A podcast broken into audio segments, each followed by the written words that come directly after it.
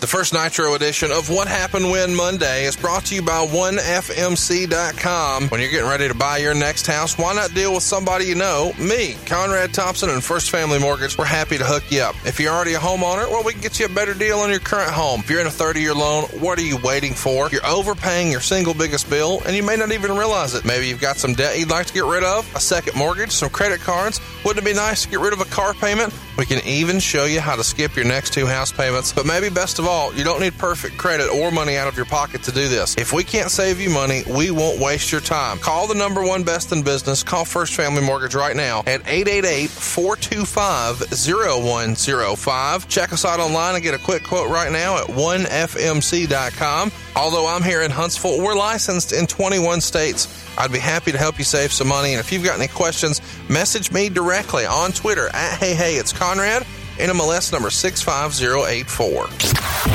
This is the MLW Radio Network.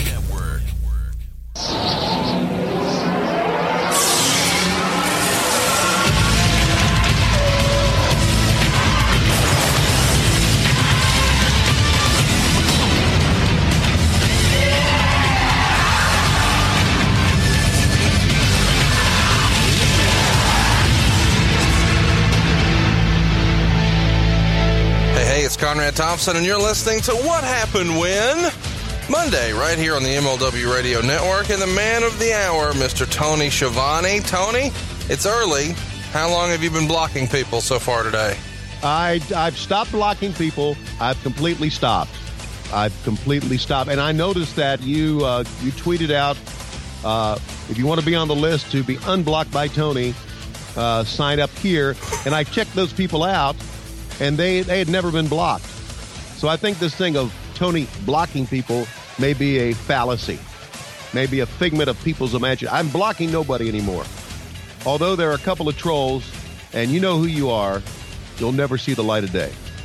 Uh, well, be sure to check out our Pro Wrestling Tees store later this week. ProWrestlingTees.com forward slash WHW. We have the Great American Blocked Party coming your way.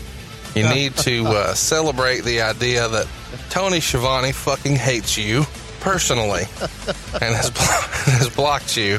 Uh, I hate no one. I hate no one. I just uh, like I just I dislike a lot of people, Okay. and, and many it. of those are in my extended family. But I I, I I hate no one. I Well- love everybody, and and you know what, Conrad? If I can borrow this from Bruce Pritchard, I love you too. Well, man, we uh, we had a fun show last week, the sold out episode. I don't know that anybody loved that show, but I got surprisingly good feedback from that show. You? Yeah, I, I did too. I, I think uh, the feedback that I got from uh, most of our uh, listeners was, you know what, that uh, that event really sucked, and you were right. Uh, but uh, uh, again, uh, the event really sucked because an all heel event is just really not going to work. And, and uh, again, that's Monday morning quarterbacking stuff. I know, but I would think so. That they're right. Yeah, and uh, I'm glad it's over. You know, that's not a show I ever want to watch ever again. Sold out 1997. We put lots of poll topics up this week, too. And the one you guys wanted to see, barely edging out uh, second place, was the very first Monday Nitro. And stay tuned at the end of the program, and we're going to give you four brand new topics to vote on. That poll is going to be up by the time you're hearing this. So cruise on over to at WHW Monday, and you'll see a poll pinned right to the top. We'd love to have your feedback. What do you want to hear about next week? But now let's talk about what happened when WCW created Monday Night Nitro. And before we get to September of 95, let's sort of set the stage. Uh, in early June 95, Bischoff meets with Ted Turner in what has become one of the more famous Bischoff stories ever. Uh, this meeting apparently was ran by a name wrestling fans would hear a lot more of in the years to come, Mr. Harvey Schiller. And as a result of that meeting, Ted gives WCW a slot on TNT to present WCW opposing a WWF Monday Night Raw program on USA. So this is a big deal. And the announcement isn't made public for about a week. And uh, according to the dirt sheets, as they say, Vince McMahon is part of the reason this comes about because he had been sending Ted Turner letters urging him to fold WCW, claiming it was an embarrassment to Turner's good name. And keep in mind, around the same time, Vince is running Nacho Man and Huckster segments on his program, poking fun at WCW. Well, apparently, uh, old Ted's had enough, and he's decided that rather than fold, he wants to compete. So, Tony, were you in this now infamous meeting with Bischoff and Schiller and Turner? No, I was not in the meeting, but uh, I knew Harvey Schiller quite well and uh, did not really know Ted. But here's the here's the problem I have with that story. Uh, were reports that Ted was really really ready to close the company prior to that? No, not at was, all. Was, it, was, he taking these letters seriously from from uh, Vince McMahon? He he he was annoyed, I believe, by the billionaire Ted skits, the Nacho Man, and the Huckster skits, and then the letters from Vince saying, "Just go ahead and close up shop." Um, I think all of that, you know, coupled with Bischoff maybe saying, "Hey, I can't compete because they've got prime time and I've got Saturday afternoon." Of course, they're going to win uh, I think that kind of lent itself to Ted saying, you know what, screw it, let's just double down. At least that's right. the narrative that's been painted. But you don't believe yeah. that to be true? Well, I, I believe that. Uh, I believe two things here. I believe when Eric took over the company, uh, and it, and I've used this before, and it's a well-worn term that people are probably freaking tired of, but I always thought Eric had a vision of making it bigger, and I always thought that Ted Turner would loved wrestling so much and loved what wrestling had done to his company that he was always on board with with whatever idea, or not on, necessarily on board, but would always listen to whatever idea we would have to make it bigger and better. So uh, I think it was a combination of those two. Uh, I'm not so I'm not so sure that the letters by Vince uh, had anything to do with it. Do you remember it, hearing it could, it could have helped him change his mind? Are those letters from Vince legit? Well, that's what I wanted to ask you. I mean, th- that's something that comes straight from the Wrestling Observer newsletter. Uh, I, I, happen to believe more than I don't out of there. Bruce, on the other hand, thinks most of it is more fiction than fact. What right. say you? Had you heard about these letters ever before? No, I had not. Uh, and some of the things that are on the quote unquote dirt sheets are, you know, it's all hearsay. Right. Or it's all people reporting and they could, they can report anything they want I, I just, to me, that just blows me away that he would send letters to him saying, shut down WCW. It is a, uh, it is an embarrassment. That in itself, to me, would rile up Ted Turner enough to say, fuck you, we're going full bore. Just yeah. those letters. So, but whether they're true or not, I don't know. I was not privy to that. Do you remember ever hearing whether or not Ted had a reaction to the billionaire Ted skits, or, you know, Nacho Man, Huckster, all that stuff? No, not at all. Um, do you remember there ever being discussions prior to this about trying to compete with Monday Night Raw head to head, or is this really the first time you had ever even heard it? Yeah, this is the first time I'd, I'd ever even heard trying to compete with Monday Night Raw, and uh, uh, you know, it worked. Yeah, and we're and we're going to get into that. Bischoff writes it, it in changed the business. Bischoff writes in his book that when he first went back to his office at Titan Towers, um, after Ted had given the green light, he called Craig Leathers and David Crockett into his office, and they were just as shocked as Eric, not even believing him at first. When did you first hear the news? And I'm curious what a guy like Crockett would have thought of this at the time. Well, I think David Crockett was a company guy and would have been uh, shocked, but would have been uh, ready to do whatever it takes. Uh, I heard about it after that. Uh, I was informed of it by Craig Leathers because I worked under Craig, uh, and he told me what was going on, and you know told me that uh, I, I, believe he told me at that time that Eric would do the play-by-play, which didn't bother me one way or the other, because and then Eric talked to me about it you know, I'm going to be doing the play by play because I think you're out there too much, which what I agreed. So I found out it found out about it through Craig. Uh, I don't think David had a problem with it at all. David, uh, you know, we, David was removed from his own company business. He was a part of Turner. As a matter of fact, if you take a look at all the Crockett family, uh, Jackie, David, Frances, and Jimmy, David was the one that was most involved in the new company more than more than the others. Uh, Jimmy was kind of behind the scenes, but David was involved more and longer than anybody else. Uh, talking about the announcer spot, Bischoff wrote in his book, from the beginning, I planned to be on Nitro as the main announcer. Again, not because I wanted to be, but because I was the best option I had. I knew the edge and attitude I wanted to give the show, and it was easy for me to do. So I became the face of Nitro and relished the role. You don't take issue with that? No. Uh, I guess what he's saying there that I wasn't cool enough to be on Nitro, That's kind of what it sounds like to me. wasn't hip enough to be on Nitro. Sure, that's fine with me. So you didn't I, feel, I kind of ended up being hip enough to be on there. yeah, it worked out. Yeah, sure did. But at that time, you didn't feel overlooked or slighted not being involved. I felt overlooked and slighted about not being involved in the production of it. Uh, and and that, I was really concerned about that. And I had uh, I had uh, done a lot of work uh, with uh, with Worldwide, done a lot of work with WCW Saturday Night as a producer, but now I was completely on the outs production wise. I had no job backstage that I can remember. That's what I took issue with. Uh, and we were going straight ahead with a new a new product, and I had no, I had nothing to do with it at all. And I'm telling you, it's not by being because I wasn't the announcer of it. It's because I was not any producer. They would, uh, for a long time, when they would roll credits, which I always thought credits were crazy, but when they would roll credits, they would have my name as a producer on shows, not necessarily Nitro, but on pay per views. And then eventually they phased that out as well. Uh, but I, I, did take issue with uh, the fact that Craig uh, Leathers was moving ahead and not including me in this at all. But announcing wise, hell's no. I had plenty to do. So there.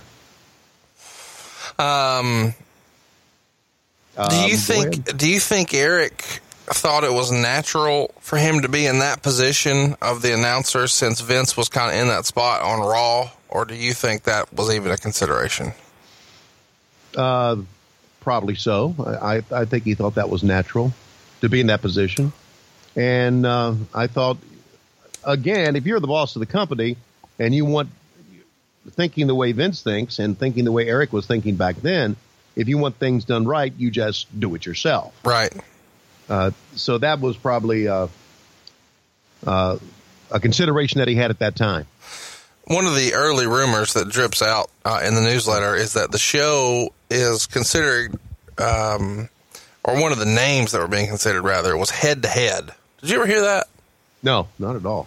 Uh, a lot of guys are starting to think that this is uh, suicidal to go head to head with the WWF because at the time it's the highest rated wrestling show in the country. And Meltzer even writes, while the show amounts to the start of another avenue of a wrestling war, uh, it also, if WCW can't draw in that time slot, maybe Bischoff giving himself enough rope to hang himself. Uh, Yeah. Was that the general feeling about going head to head with Raw that if this doesn't work, Bischoff's out? Because WCW had had a lot of turnover in that spot in the years prior. Is this viewed as it could be the nail in the coffin? No, I don't think I don't think so. I think Bischoff had done more than anyone had done in that spot ever. Right. uh, in, including bringing in Hogan. And I think if you look at the numbers that uh, we were on the upswing since the arrival of Hulk Hogan, so I don't think it was a nail in the coffin for Eric Bischoff. Uh, I, I think it was viewed as a, a, a risky move, but a move that we all thought would work. You know, Eric and I, uh, Conrad, and I'm thinking this was the day before, had lunch at a restaurant in uh, in the Mall of America. And he said that he thought that there was a rating point out there of a five that could be split between the two companies. That we could get it on a consistent basis like a 3 1 and Vince could get like a 1 9. Uh, well, obviously, it did much better business than that. But he went in, into it looking to split that number that Vince was drawing, when in effect, it, it helped everybody and um, the ratings certainly exploded after that uh, for both companies. So I think he was, I think he went into it not thinking that he was going to conquer the world, but thinking that he would draw some of that number of viewers that regularly tuned into a Monday night wrestling event. Oh, Was it that risky for him? Sure, it was risky, but I don't think it was risky to the point to where they were going to say, "Okay, fuck you, take off," because who else is going to run the company?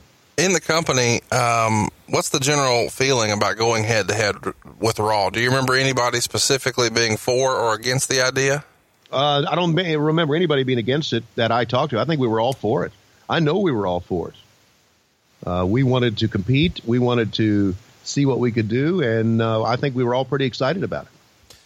So Bischoff believes this to be a little bit of a blank slate for Nitro since it's a brand new show, and he starts to utilize some of Turner's resources to do research for what wrestling fans enjoy watching. And uh, he feels that the research shows that the right combination or the right mix of pro WWF and then pro WCW, and then something as a third component to get viewers who had long since given up on watching wrestling to tune back in would satisfy the appetite. And specifically, what Eric says the research supports uh, is questions like, What do you like about professional wrestling? And the consistent answer he gets is something along the lines of, I like it when it's unpredictable. Uh, he wrote in his book that the words unpredictable and spontaneous popped up over and over in this research. Tony, you're an old school wrestling fan. Do you agree with this research that unpredictability is paramount in wrestling? I think it's a key opponent, uh, unpredictability, uh, and I've always thought that. I, you know, being an old school guy, I, I like to see good, solid matches. But yeah, unpredictability is is very important. You know, Eric was very very involved in that research. Conrad, uh, we had focus groups. I remember, and this was this was even before uh, Thunder or and Nitro. Uh, we had focus groups that I set in on and listening to people talk about what they wanted, and then Eric would go out and talk with them afterwards. Uh, and a lot of the things that they talked about was being spontaneous, being unpredictable. Uh, so yeah, he's right. He's right about all that. Uh, one of the other things that they um, start to discuss in some of the creative meetings with Bischoff is, as he lays out, he thinks WCW has three choices be better than, be less than, or be different than what the WWF was offering. And he admits that as a startup show, uh, he doesn't think they can be better than, and he doesn't want to be worse than. So he's going to choose to be different than. And he asks, how can we be different than that? We go live. So Bischoff wrote in his book that he always wanted to go live with the show, but was worried that some of the production team would be intimidated by that. So he felt he had to pick the right time to share that info with them. Do you remember mm-hmm. folks being worried about the concept of going live every week? Yeah, no question. No question.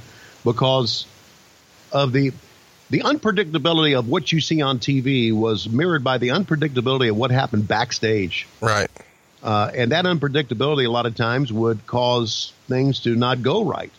Now we're going to go live, and guess what? If you screw up, you got to keep going. Right. I know that was a concern. There was no question. And uh, it would also mean, I guess, budgets would have to be thrown out because it would be a lot more expensive, obviously, to go live every week. Uh, you're talking about traveling to an event, doing an event live, on top of what we were doing already. There was also there was a concern, and it was heightened when we went to doing Thunder. There was a concern that we were understaffed, right? Uh, and that concern, uh, and I think we really we were, but I think eventually we got we got staff. We had plenty of staff members but at the first, there was a concern that we had enough people in place to do that. I learned in my research that WCW tinkered with the idea of doing the show live every week, every other week, or even just once a month before ultimately deciding it was a worthy investment to have the competitive advantage against the WWF of going live every single week. Yeah. Um, I mean, that commitment to doing it every single week, which even at the time the WWF wasn't doing, is that probably the most daunting task WCW had undertaken with this management group? To go live every week? Yeah, 52 oh, live shows. No question. There's no question. Uh, you you don't realize what uh, going live takes out of you as and I'm talking about from a talent standpoint, but even a backstage standpoint. And right. how many people just to coordinate the show, uh, to make the show look correctly, to make the show look right, you just it's it's just uh, it's a it is a daunting task, and and I know Vince realizes that as well. Of course, you know he had been doing it. It, it's, it was kind of like this. It was kind of like doing a pay per view every week. Yeah. And that's eventually what it became, of course. Uh, and the Yeah, sure. decision, Yeah. the, the But, dec- but production wise, it was doing a freaking pay per view every week. I've said freaking twice and fuck once. As you can tell, I'm trying to cut down on my swearing because I have to go to mass and I have to go to confession on Saturday and say, "Bless me, Lord, for I have sinned. It has been a week since my last confession." I accuse myself of saying "fuck" too many times, so I'm just trying to cut down on the fuck. you know, I'll tell you, I think uh, a pissed off Schiavone is what's best for business, for what it's worth. Um, so, do? Absolutely. Yeah, okay. Uh, WCW decided what was best for business is to not only be live every week, but to do a replay after as well. Tony, explained to fans the reasoning behind having a replay air the same night. The WWF never did this, and I know many fans are curious as to why WCW may have felt they needed one. I, I think it was a couple of things. I think uh, I think TNT wanted the programming, and I, also think it was um, it was something different. It was it was uh, again it was Eric trying to do something different than had been done. You know, Eric had Eric had a lot of tr- tremendous ideas. He really really did, and as you can see, they they kind of come through as we move on there. And I think the replay was a combination of again wanting programming uh, because, as you know, they replay things on ESPN all the time just because they need they Content. need the pro they need the programming. Uh, and Eric just coming up with something brand new.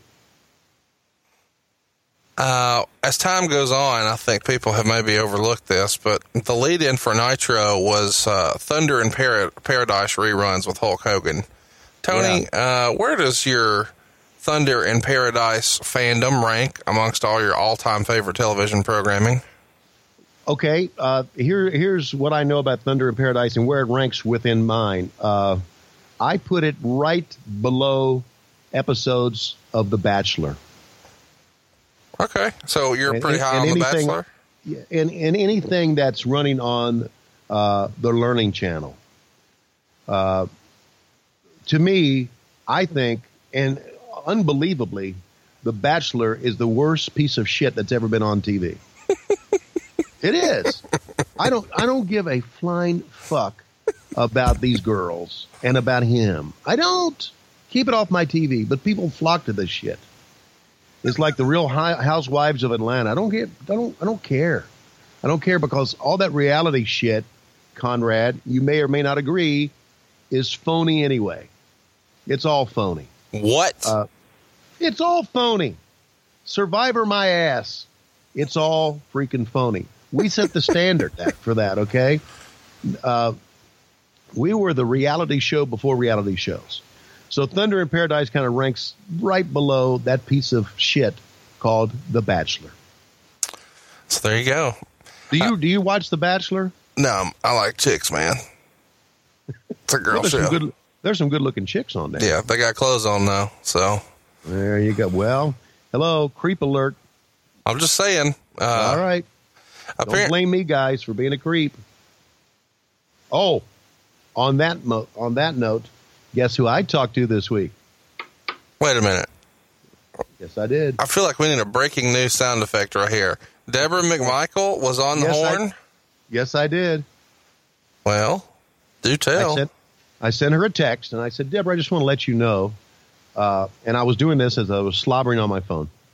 Uh, I I said, Debra, just want to let you know. I don't know if you've heard anything about our new podcast, but it's it's going great. And one of the running bits on this is me uh, fawning over you and your boobs uh, and your puppies and how beautiful you are. But as you know, and I said this on the podcast, you are one of the most beautiful and nicest women ever. And she said, I am very, very honored that you even bring me up. Uh, and just to let you know about Debra, she in May is going to get her master's in criminal justice from the University of Alabama. Well, that way she'll be able to file her own restraining order against you, right? I mean, I feel like that's going to come in handy. the next time. And I wanted to say, okay, criminal justice is Alabama. Only thing you'll be uh, doing is defending people from trailers. But I didn't say that, and I wanted to just throw that out for you, Conrad. well, I appreciate that. No problem. Uh, but anyway, uh, so I did contact her, let her know what was going on, and uh, Look, look, so so there, I got her number. Do you have her number? uh, no. Yeah. So there, fella, I got her number, and I- she responds to me. Go ahead. How far in the friend zone are you with Debra? Oh, very, very much so. We are re- we're going to be coming to Tuscaloosa uh, in a uh, in a couple of weeks. You're Georgia coming to. Tuscaloosa or in Tuscaloosa? We're we're going to be in we're going to be on the capstone for Georgia basketball against Alabama, uh, and I believe it's coming up from when this this drops on Monday, and I believe it's going to be the following week. I'm not sure. Maybe it's this coming week, but I got to get in touch with her because she wants to come to the game. Last time we were in Tuscaloosa, well, not last time, a couple of years ago in Tu- Tuscaloosa, I got her tickets for her and a couple of her friends. So we're we're very we're very very friendly. Why you ask? I was just curious. I Trying to um, start some shit on Twitter? Is that it? no, I'm not trying to start any shit on Twitter. I think you've done enough of that. I do like the idea that you have learned in your old age how to pivot away from the heat. I mean, you're on here, and I don't think you knew that a quarter million people were going to hear her, hear you basically masturbate to Debra McMichael's tits. And so then you're like, hey, it's a running bit. No, it's not a bit. You're a fucking psycho stalker, and you're trying to play it down like it's just for entertainment now that people have called you out on your shit. That's what's happened.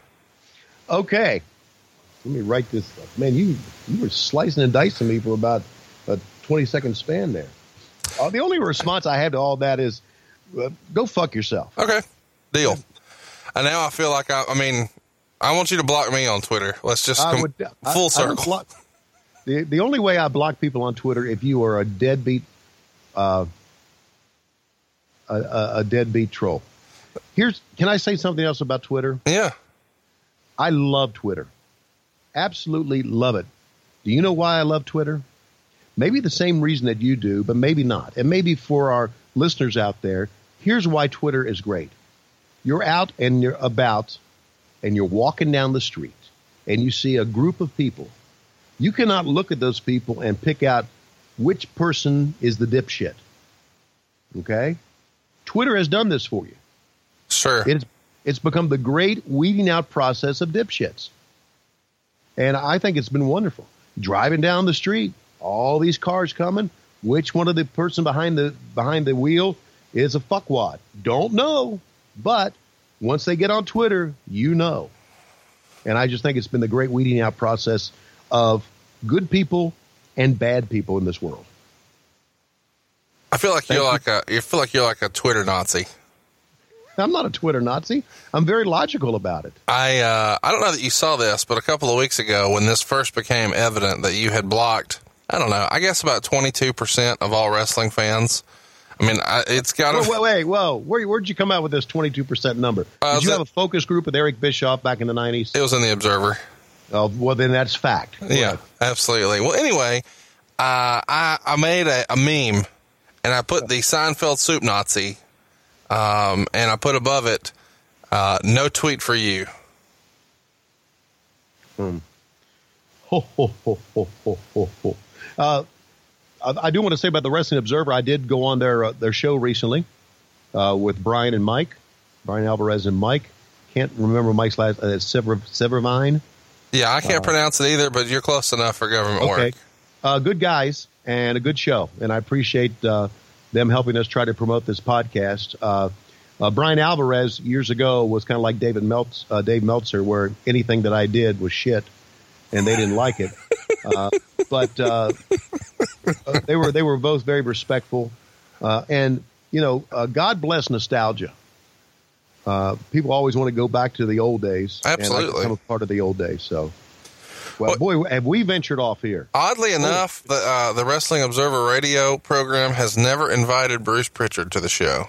Really? Yeah, Well, Bruce has a lot to say. yeah, maybe that, it's because maybe it's because he thinks everything they do is bullshit. probably, probably. You know, and uh, there's a lot of bullshit. Hey, this was a bullshit business, right? so Sure. you were, you're reporting on a bullshit business. you got to have bullshit in in you to be able to report on the bullshit business. Well, was it bullshit that uh, one of the early ideas was to tape three hours on Monday with the first two hours being Saturday night and then the final hour being the live show? Do you think that could have worked? Did you hear that?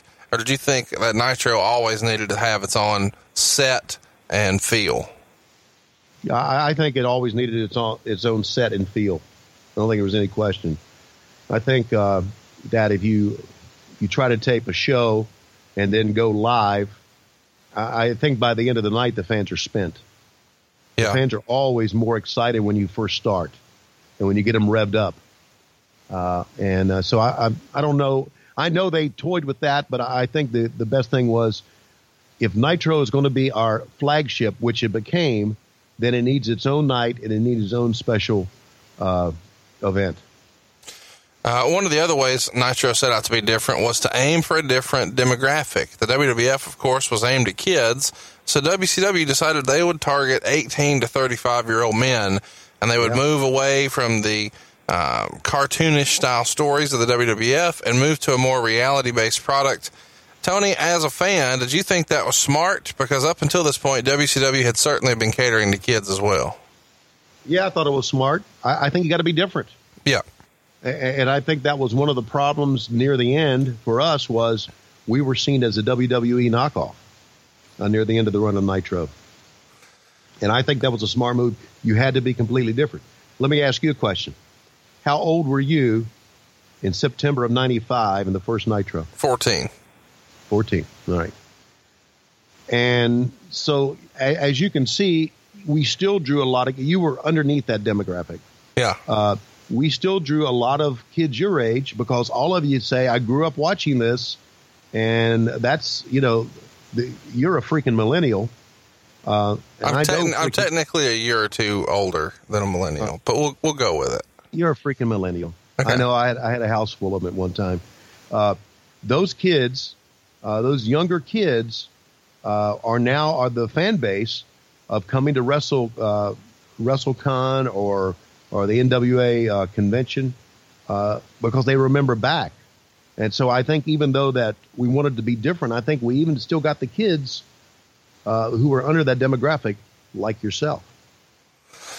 Uh, Bischoff also said he wanted to limit the amount of promotion inside the show itself. And even today, the WWF is constantly promoting their stuff, whether it's on sale dates for tickets or pay per views or network shows or buy this, buy that, only on pay per view, tune in next week, etc.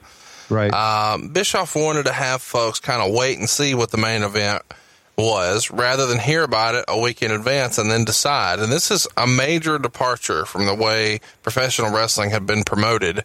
Uh, but Eric's argument was, hey man, they don't tell you on Seinfeld or ER what the show's going to be next week. You just tune in and find out. Do you remember being given this specific directive? And what did you think about it as an old school wrestling guy? Uh, I don't remember being given this directive, but that kind of, at first, that kind of seems pretty pretty cool. But we didn't end up like that. No. So when in the hell did we change? I mean, that to me, that's that's refreshing. No, it was certainly a good idea. Uh, but I mean, even at the end of Nitro, which we'll get into the actual show in a minute, they tell you what the what the match is going to be next next week. So, Right at the end of it, they did. and they Right. even plug what's on Saturday night. So, I think this was an idea in theory and concept, but ultimately it didn't really happen. Let's take a minute and put over the set design and presentation for Nitro. And Uh, let, let me comment on that first. yeah, Uh, that I think you can do both.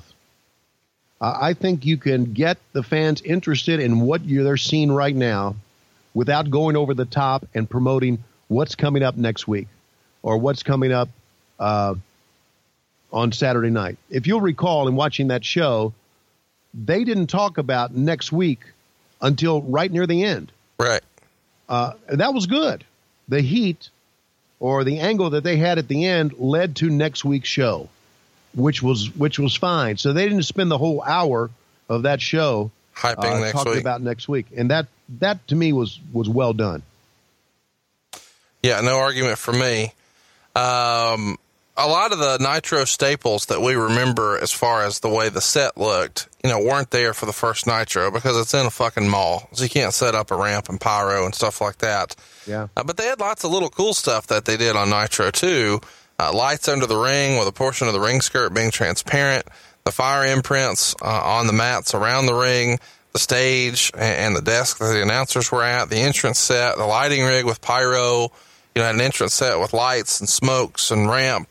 And all of this is accompanied by the now famous giant WCW diamond plate letters. And this is a cool setup. And I think in hindsight, that kind of gets overlooked. But you got to compare that to what the WWF was presenting at the time, which are just three big red letters, R A W. Uh, would David Crockett have helped with uh, this look, or who was involved in that? Uh, well, I, I would think that uh, Craig Leathers, uh, David was kind of more the guy, and instead of coming up with the creative ideas of design, he was kind of the guy that did the legwork. We need this, we need this, we need that. You need to organize this. So I don't think I'm not so sure David was was involved in the creative end of it. Although I know he would he would be involved in any meetings about it. Right. Uh, we had a lot of people. We had Craig Leathers, who was instrumental. Uh, we had a kid named Rob Wright, who had worked for the WWE, who was very strong into graphics. Uh, and we also had uh, Keith Mitchell, who was a long time worked for uh, World Class Championship Wrestling down in Dallas. All these guys had very strong wrestling backgrounds. And of course, Craig Leathers, who had worked for the WWE as well, uh, had strong wrestling backgrounds, but were very strong in production. So they all got involved in that. And then we had some other people too, and their names are are are, are not coming to mind right now. Who were you know with with pyro, with graphics. They were all. It was kind of a team thing, right, uh, to make this work. Um, I'm curious about the logo. Of course, uh, we've had fun with that logo here on What Happened When, uh, doing some some logos that were kind of inspired by that. But did you ever see? or remember seeing any sort of concept drawings for potential logos for the show, or was this the only one you ever saw?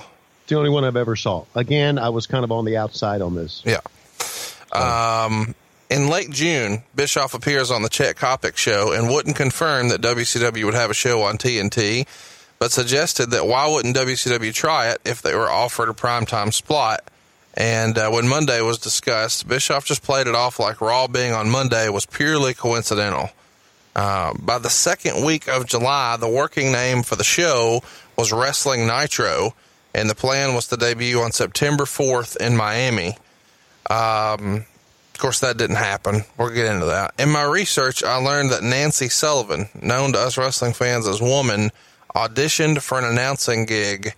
Uh, Tony, before we get to Mongo, do you remember Nancy auditioning here, or if anyone else was considered for that three man booth that eventually became Bischoff, Heenan, and Mongo? Uh, no, I don't. I don't remember that at all. As a matter of fact, I uh, I remember being told by Eric that they were going to use Steve McMichael.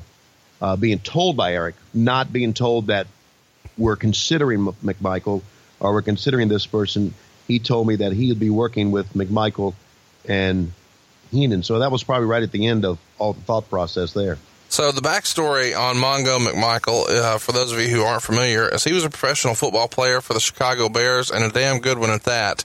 Uh, he and his Bears had a Super Bowl run, and they became arguably the most marketed team in history up to that point.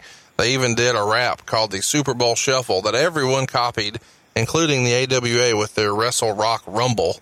Uh, anyway, he has some name value, and after football, he starts working doing some sports talk radio in Chicago and even wins an Emmy for his work with the Chicago Bears postgame show in 94. Tony, you're in that business today. How prestigious is uh, that award? An Emmy? Yeah. Oh, it's a tremendous award. It really is. And there, you think about all the people who've worked in television, not that many people have one. Uh, I'd like to say that there was an Emmy Award at our house for about a year and a half on our mantle. It was not mine. It was my son's Matt, who works for Fox News. Well, how about uh, but, that? but he got one. He worked for MLB Network for a year, and he got one working for MLB Network. Uh, so I was very proud of that. Yeah, it's it's a prestigious award, and you know, I'm not going to say that he didn't earn it, but if you work on a program uh, that wins an Emmy, everybody that works on that program gets an Emmy. I see. Uh, you, uh, if you are one of the like associate producers or writer, uh, and you want the trophy, you got to buy it. Uh, the ones who are like are on camera and the executive producers, they get the Emmys. But, and I, I can understand that because a lot of people work on TV shows and they can't, they they um, they can afford it, but they don't want to give everybody an Emmy. Sure. So, so yeah, it's a prestigious award. I and uh, Steve was certainly uh, Steve was, and I guess still is. You know, you talked about how great that uh, the Bears defense or the Bears were that year. That defense uh, was legit badass defense, oh, absolutely. and he was one of the badasses of the badasses, buddy. A good friend of mine, Kevin Butler, was a place kicker on that team, uh, and uh, I'm not so sure Kevin Butler uh, has ever been in on a tackle in his life. Uh, so he wasn't a badass. He, but Kevin Butler, and I say this affectionately because he's a friend of mine, is nothing but a slap dick. Uh, but uh, hope you're listening, KB. But but Mongo was Mongo was was a tough guy, and and I think he brought some what Eric wanted some legitimacy uh, to the broadcast booth. Yeah, he's looking to load up as much crossover and mainstream and wrestling buzz and just every single competitive advantage he can give his product to compete with Raw. And No question. somehow Mongo becomes the guy for WCW, and he's an interesting character to say the least. Uh, at their August Clash of the Champions, they tease him as an award, Emmy award winning broadcaster uh, before having him announce at the press conference that they hold that he will indeed be a commentator on the show. And I'm curious about this because, you know, everything is looked through uh, wrestling glasses here. Yeah. He's got the dark glasses. He's got the leather jacket with the fringe on it. He's got the huge Super Bowl ring. He's got a tiny dog in a costume. He's like every cliche going for himself. He's basically like a bigger version of a 94 DDP. Uh, how does how does this Steve McMichael signing come about? It feels like WCW is trying to create their own Jesse the Body Ventura, if you will, from the mainstream aspect, the glasses, the jacket, all that. Yeah, there's no question they are. They want a they want a want a guy who is very identifiable. Um, and I don't know where the freaking dog came in, but as an owner of a Chihuahua myself, who is my good good friend, actually he's my only friend now in life. I, I look back on it and go, "Wow, that's pretty cool. That is really cool." Back then, I looked back on it and said, "What the fuck is that dog doing with? But they were looking for their own character. You're right, like Jesse the Body Mentor to say he was a, a 94 version of uh, of Diamond Dallas Page. Is, is is that your line? Did you come up with that? Yeah, I came up with that. All right. You don't want to. cool. Thank you. Uh, who was working with Steve to prepare him for this? Because he's never called professional wrestling. Eric was. Yeah, that, that explains it. Yeah. Um, what are I your mean, again, again I was not cool know, enough? kind of on the outside of all this. So uh, what were your initial thoughts on Steve as a person and as a performer when you met him? uh, I thought it was a great person. I was excited to meet him because I, you know, of course, being a football fan, uh, just a, a great guy who would who would do anything. Uh, didn't I mean he listen? He obviously had an ego because he was a Yeah. big star. Sure. but it wasn't an overbearing ego. He was willing to do whatever it would take uh, to make things work. And let let's face it, I love Mongo. I haven't really talked to him since then. I know he's done a lot of things since uh, we went down, but what did he bring to WCW? Debra ahead. McMichael. Exactly. I mean, okay. yeah. So you can't fault him at all for being around. Uh, was there a plan all along to ease him into becoming a wrestler, or when do you remember that becoming a topic of I conversation? don't. I don't remember when it uh, became a topic, but I think he. Uh, I think it was a natural progression, and and I, and I think he really wanted to do that. Uh, so I don't. I don't know the exact time when that happened. Next week, tune into um, instead of what happened when. I don't remember when, featuring Tony Schiavone. Yeah. Okay. How about uh, how about a s- how about a session of "Go fuck yourself, Conrad"? I'm doing the best I can. How about that? oh, how about that, you Alabama fucking redneck? Uh, so now that we have Go our ahead. Hit announced a- team, hit me with a roll tide. Go ahead, hit it. Roll Tide. Uh, well, go ahead. Hit me with a roll tide. Watch out. That's hilarious. Right. Hey, um, what's your wife doing? Let's get her in here. She can't do any fucking worse at this than you are right now. Okay. She's actually uh, she's uh, it's right now. It's uh, as we uh, record this. It's about uh, three uh, one o'clock. Uh, she didn't wake up till three in the afternoon because she's hungover. She drinks all night. Oh, probably from being married to you. wow. Here we go. Back and forth we go. Can't get any worse than this. Okay. Uh, so now we have our announce team lined up. Thank God Tony Schiavone's not on it. And um, Bischoff wants to pull out all the stops for the roster. And he gets busy recruiting a pretty damn incredible list of potential signees. And that includes Eddie Guerrero, Dean Malenko, Chris Benoit, Two Cold Scorpio, Al Snow, and even Sabu. Uh, in the end, Al Snow holds out, thinking the WWF had more interest, and he specifically mentions that Vince sent a limo and rolled out the red carpet, so to speak, in recruiting him, whereas WCW seemed much more aloof and passive. Tony, besides Bischoff, who would have been involved with identifying potential new talent for WCW in the summer of '95? Uh, it would have been the member. excuse me. Let me answer this in in a slang that you would know. Okay. That would be identified with you. Well, Conrad, it would be. I think members of the booking committee, uh, and uh, that would probably been like Kevin Sullivan, Terry Taylor. Um who else would have been in that booking committee at that time? You probably know more than I do because you read them dirt sheets, don't you? Would any of these guys been on your radar by the time, or were you just busy uh, ogling over other men's wives' tits? Okay, I'm I'm, I'm busy doing my job. Okay, Which I we don't know at this point what it is because you're not involved in the show. right. I, I wasn't involved in the show at all.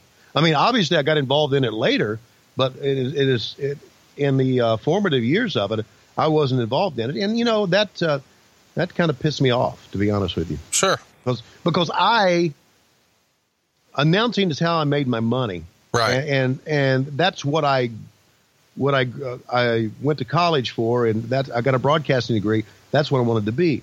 But my love was being a producer, getting involved in the television aspect of it.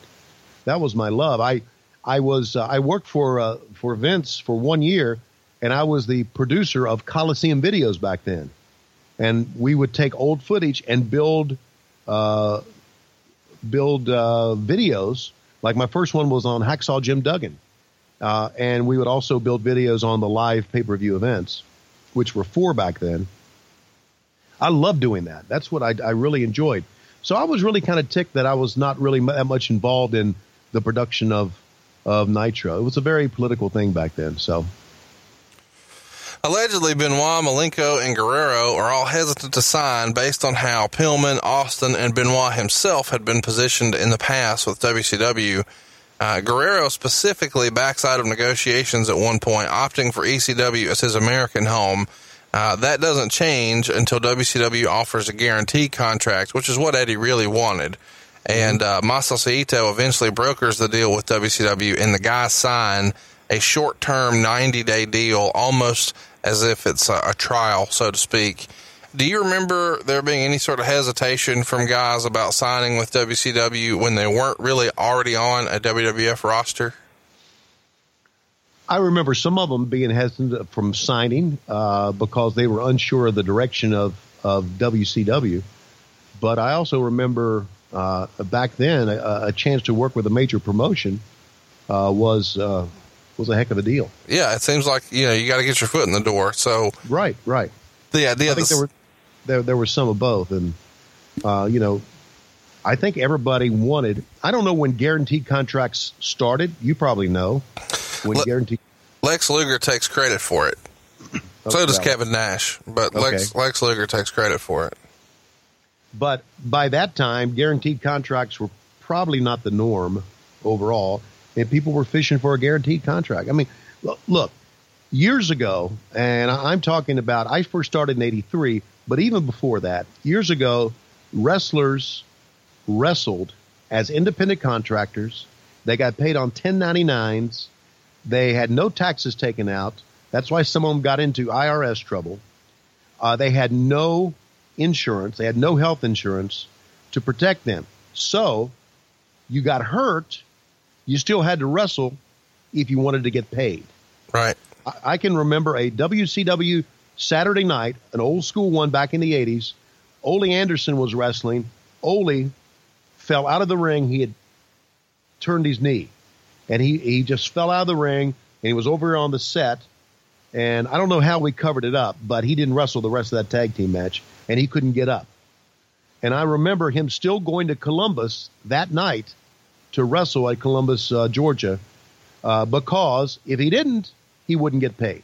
That's a long story to tell you that uh, guaranteed contracts were important to these guys based on what wrestling had been in the years prior to that.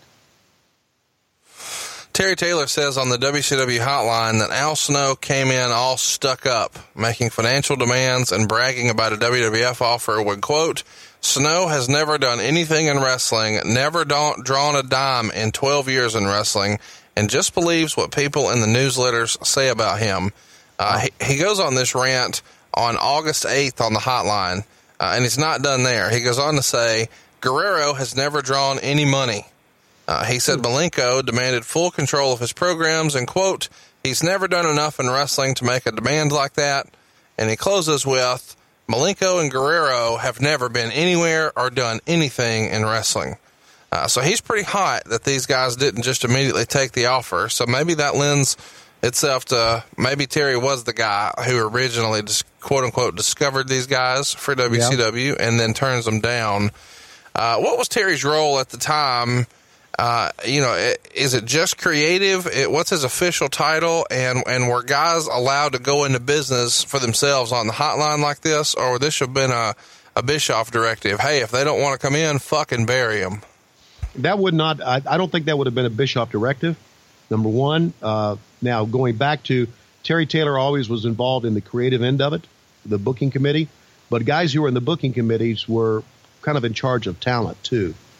Uh, you know, I, I, guess the, the WWE had uh, a, a, person in charge of talent. JR was that for a while. Uh, but I don't think there was one person in charge of talent, with the exception of maybe they made Terry charge of it. Here's another thing, too.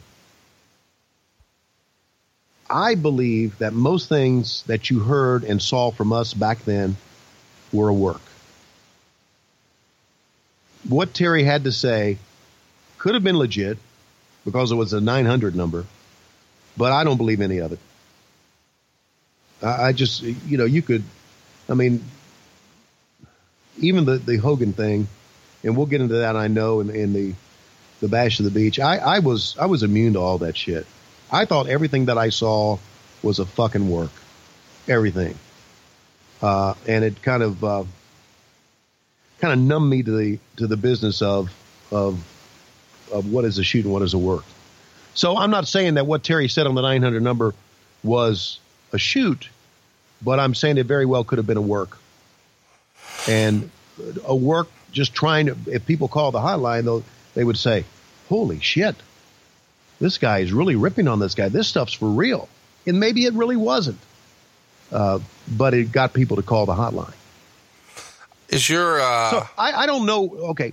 Again, I don't know what Terry would and the company would have benefited from something like that, right?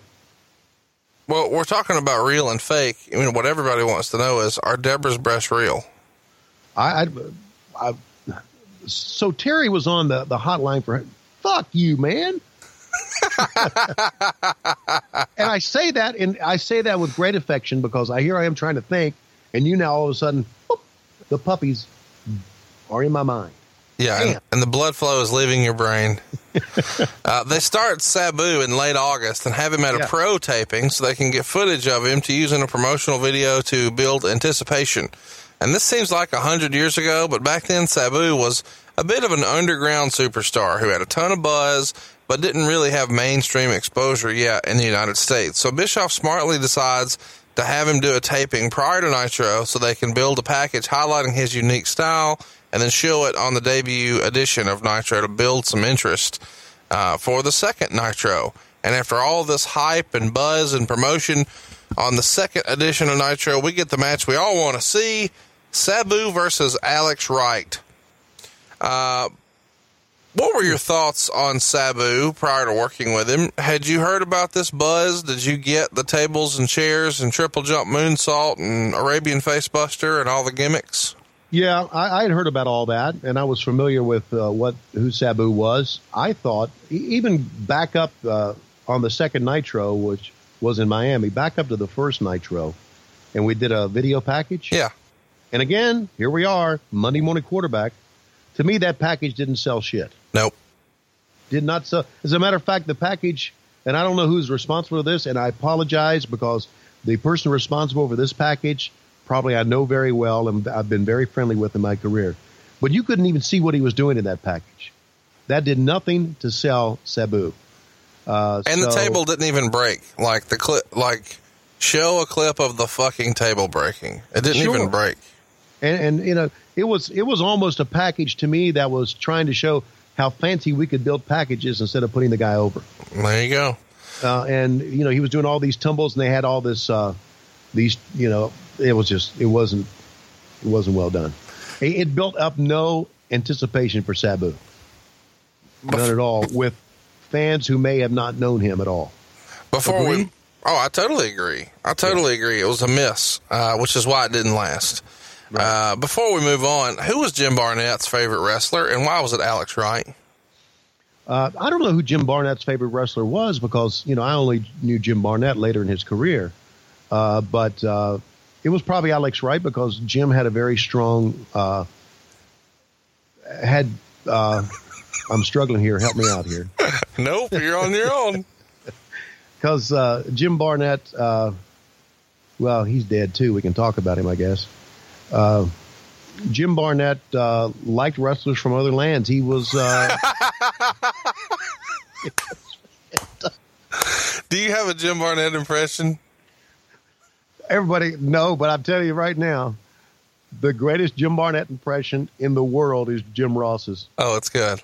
Oh, it's tremendous. He we uh, when we were at the NWA uh, fan convention, we had uh, I was sitting down and he was he was doing his Jim Barnett impressions, and we were all just dying. Uh, but uh, thank you for bringing up Jim Barnett because I had some very unhappy times with him. Unhappy times. Unhappy times with him. Yeah, Did he make you put on white underwear and spray water on your crotch uh, I do that anyway. when you're thinking about Debra? You just run out of shit to ask me here today, aren't you? Well, everything else I ask you about, you don't remember. So if I talk about Debra's tits, you remember those really well. So I'm just playing the hits, brother. I'm playing the hits. I wasn't involved in the show. I was I was ostracized. I was moved out. They didn't like me. Ah, fuck it. Uh, but uh, I guess uh, Alex Wright was a very attractive young man. I'll leave it at that. Around this time, it's reported that Mike Rotundo was coming back to WCW after a run as Irwin R. Schyster, IRS, with Vince McMahon and company. And allegedly, one of the ideas would be that Rotundo would first appear on WCW programming by interrupting a WCW press conference, and then that would set up a match for a perceived, quote, inter-promotional match. Uh, since so many fans were familiar with him as a WWF performer. And this very much feels NWO ish. Of course, it doesn't happen. But do you remember this ever being discussed? And had it happened, wouldn't that have taken away some of the shine from Scott Hall's appearance on Nitro the following year? Yeah, I think so, and I think that's maybe one of the reasons that that uh, it was uh. Uh, they ended up uh, doing a video on him, which was okay. Uh, he didn't really know if his name was Michael Wall Street or Mister Wall Street during that promo. Oh, yeah. So let's talk about his bit because he did have a segment uh, on the show where he did an interview where he was trying to be a little bit of a million dollar man knockoff. I mean, he even had the um, the glittery dollar sign on his lapel, and he called himself um, Michael Wall Street, and made kind of a joke about the WWF's new generation without saying WWF, and said it's not the new generation, it's the few generation, and that he's sure the IRS will be watching him, just trying to get in whatever he can, Yeah. kind of inside with a wink and a nod.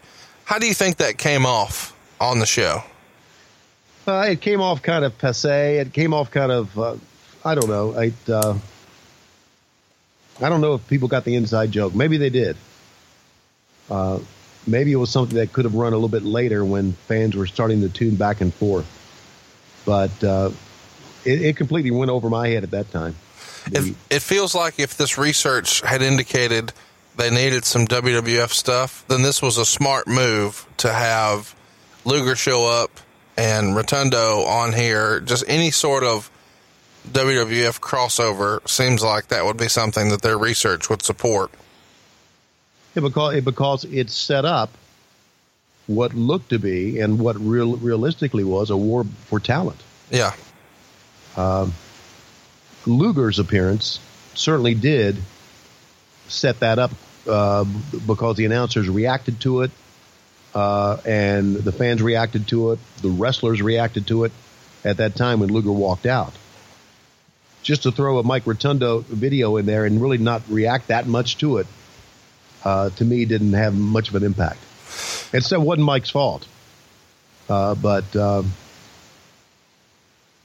to me, it just didn't have that much of an impact. Let's talk about um, what led to Luger being there. In the August 14th edition of The Observer, Meltzer would report that the main event for the first Nitro is supposed to be Hogan versus Paul Orndorff.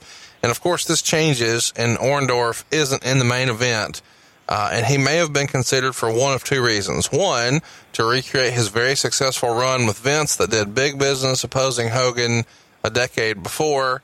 Uh, or two, to capitalize on the dirt sheet buzz that Paul had for his backstage fight with Vader. So let's cover that for a minute. Uh, in in August, WCW has a TV taping at Center Stage where Big Van Vader and Paul Orndorff get into a backstage brawl of sorts. Orndorff at the time was working as an agent. Vader shows up late. Uh, Paul thinks this is Vader being disrespectful. They have words. Uh, Vader says he was doing a photo shoot on orders from Bischoff, and uh, everyone knew he would be late.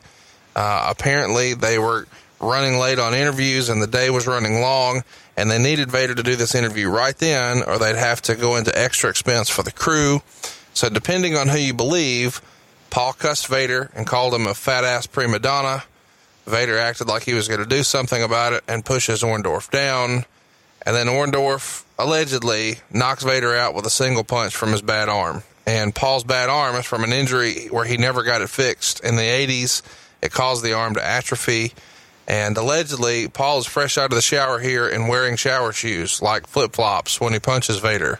So the legend has grown as time has went on that you've got an older star in shower shoes with a bad arm who knocks out the biggest in ring bully WCW had at the time. And uh, in the end, WCW sided with Orndorff and suspended Vader for the incident. Now, that's all the rumor and innuendo, Tony, but you were probably there. So set the record straight. What really happened?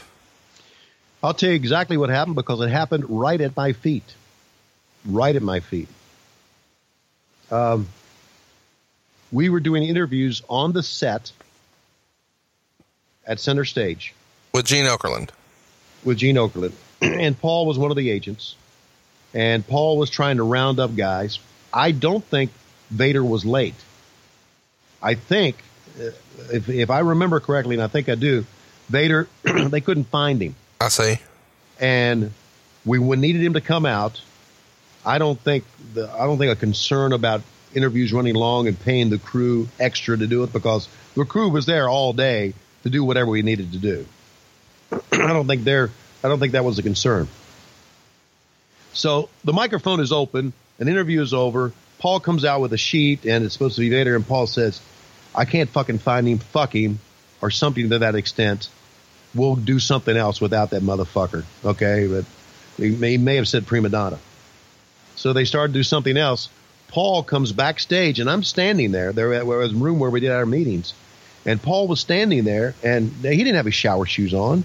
He was he was still he was working clothes. Okay. And Vader came up and pushed him and said, You motherfucker, if you got something you got to say to me, you say it to my face. Well, when he pushed Paul, Paul fucking clocked him, threw him down, got him down, and fucking was stomping the boot, was stomping his head into the concrete. Stomping right on top of his head. And Vader was saying, Get him off of me! Get him off me. And Paul was just stomping the fuck out of him. And I remember guys getting around and pulling off. And I remember Kevin Sullivan saying, when they finally pulled him apart, Kevin Sullivan said, let Paul go. And he's, I remember him saying, if you don't let Paul go, Vader's going to take a cheap shot while you're holding him. That's what kind of guy he is. And they finally pulled him apart, and Vader was bleeding. So one punch clock to knock him down. Not so sure that happened. He may have just he may have just taken him down. Uh, but once he got him down, he was stomping the back of the head into the concrete, or on the stomp, stomping his face into the concrete by stomping on the back of his head. Uh, Eric wasn't there. Uh, Eric had heard so many things, and this was before we all had cell phones. So there was a payphone back there. Eric said, "Let me talk to Schiavone," and I told Eric exactly what I just told you although it was probably a lot fresher in my mind. And he said, "So Vader instigated this." I said, "Oh yeah, Vader's the one that shoved him and and you know, challenged him." So that's how it all went down. And I, I'm I don't know if I'm proud to say, but I can tell you it happened right there in front of me. And it was no there were no shower shoes. The uh, photo shoot could have been. I don't think it was. You know, Vader just was roaming around there, and they couldn't find him because you know uh, running these guys down was has always been a big problem. Right. Uh, and uh, the bigger the arena, the tougher it is sometimes to find them. You can tell guys you got interviews at 4:30. Be there. They're still not going to be there. That's just the way they were, and that's why agents were assigned to run these guys down. Uh, Vince had a really uh, pretty much choreographed, but that was what happened then. I think the Orndorff Hogan thing probably was as much to uh, to garner the excitement of 10 years ago and the great run that they had because it was tremendous. Yeah. Uh, Paul Orndorff and Hulk Hogan, that split screen cage, who got on the floor first, was a tremendous angle, a tremendous match. Uh, and I think they were trying to pick up on that. I'm not so sure if they were booking for the dirt sheets or not back then. But it's, it's, it's come out in recent years that Vader has said that he was drinking a lot at the time and not being himself and Orndorff has also admitted that he could have handled it better. But either way, it was a mess that ultimately re- results in a lot of things changing because all the, the rumor was Vader was slated to beat Hogan on the second Nitro for the world title to hmm. give people the impression that this is the type of show where anything can happen and they're going to run hot angles and it's not just going to be squash matches.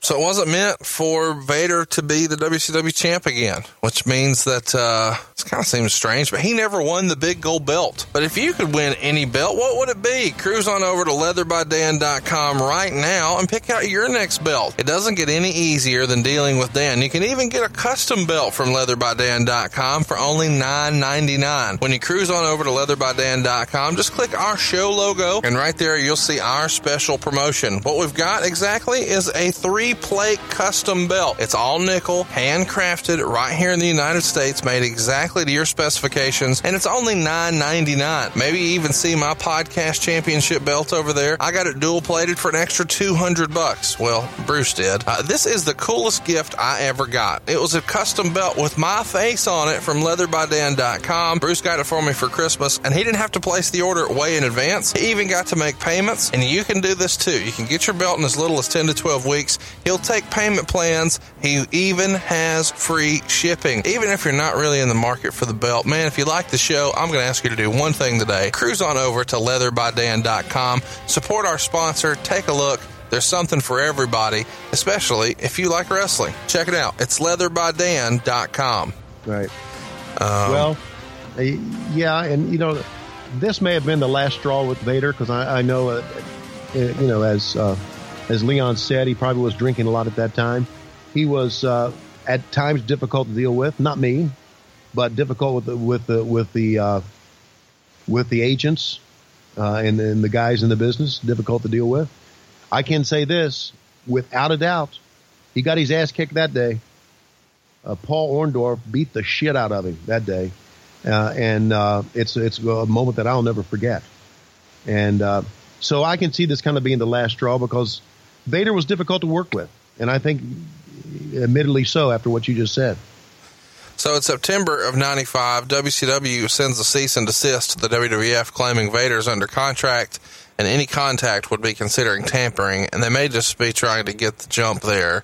Yeah. Um, he wasn't on the first Nitro, and they started the second Nitro, making mention that Vader hadn't completed the necessary paperwork and had gone AWOL. And this is one week after Luger had jumped ship and debuted on the very first edition of Nitro that we're talking about today. So it sort of works out like it's a bit of a trade of sorts with Luger coming to WCW and Vader going to the WWF. I know that's not exactly how it happened, uh, but who would you argue got the better of this trade, if it really was a trade? Well, I would argue that uh, that WCW did. See, I think everybody would disagree with that and say that Really? that Vader going to the WWF was a bigger coup. Well, you know, uh, that is probably uh, an opinion from a fan basis, Yeah, and I and I'm just doing an opinion from a front office basis. sure. No, I get that. Okay. Um, so anyway, here's how Luger fits in here. It's reported at the time that that whole brawl happens. Uh, that it re- leads to renewed negotiations with Luger. Uh, Meltzer had put it out there that Bischoff wasn't high on Luger and it only offered him $1,000 per night without a contract. And in fact, Bischoff himself says he only agreed to meet with Luger out of respect to Sting, who had requested the meeting, and they didn't want anybody to know. So the meeting actually happens in Sting's garage because they don't want it getting out. Uh, Bischoff said of Luger, quote, between his lack of talent and piss poor attitude, I had no interest in him whatsoever. Um, bringing in a guy like Lex Luger, a guy who, in my opinion, did nothing but bitch and complain and was a marginal talent at best, just didn't make any sense to me, end quote.